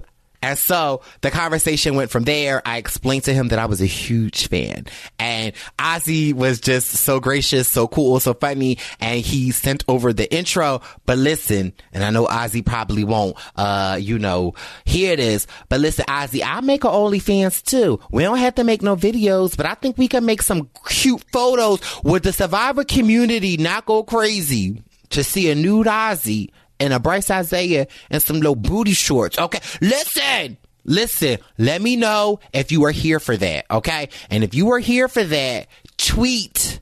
Okay, very specifically. Ozzy, we need some content with you and Brice for your OnlyFans. Yes. I'm serious though. I'm very serious. I'm not playing. Okay. I'll take some photos with Ozzy. All right. But listen, so y'all know what to do. Please go to Ozzy's Instagram and listen, I'm, I'm calling and I already called y'all out because y'all don't be answering my questions. I need my purple pantsy, pansies. It's the Tito's, y'all. And I may or may not got Ozzy video up right now. But listen, I need the purple pants posse. Okay. I need y'all to go to his Instagram and I need y'all to tweet. Let him know he is the freak of the week at the Purple Pants Pod on Twitter and Purple Pants Podcast on the Instagram and let Ozzy know he is the freak of 2020, baby. Ooh, sorry. Ooh, Ozzy. Oh, Ozzy. Ah, Ozzy. Ozzy. Okay, all right, stop. All right, stop. Oh, sorry, baby. Mm, mm, mm, mm, mm, mm. Mm, mm, mm, mm, mm. Whew. I can't look at Survivor the same no more watching Ozzy climb them trees, okay? You climbing them trees, baby boy. You got a tree in your pants. Okay, all right. That's enough because I'm cutting out too much. But listen. but listen, if Zaddy Ozzy is the freak of the week, that means we have come to another end of another episode. I thank you guys so much for listening. I thank you guys so much for your support. Please, if you could subscribe to my podcast, Apple Podcasts, Spotify, the back of Uncle Pookie truck, wherever it is that you get your podcast from. Make sure you hit that subscribe button. Make sure you write your baby boy a review. Okay, give me some five stars. One, two, three, four, five. I appreciate it. And I need for you to tell a friend, to tell a friend, to tell a cousin, to tell a Ozzy, to tell a postman, to tell a butcher, to tell a carpenter, to tell a singer, to tell a comedian. Okay, that it's a, it's a, it's a. It's the purple pants. It's the purple pants. It's the purple pants podcast. You better get your headphones and listen up quick. It's the Purple Pants Podcast. You better listen in public, might make your stomach hurt. It's the Purple Pants Podcast. You're trying to unwind, you better get that box wine.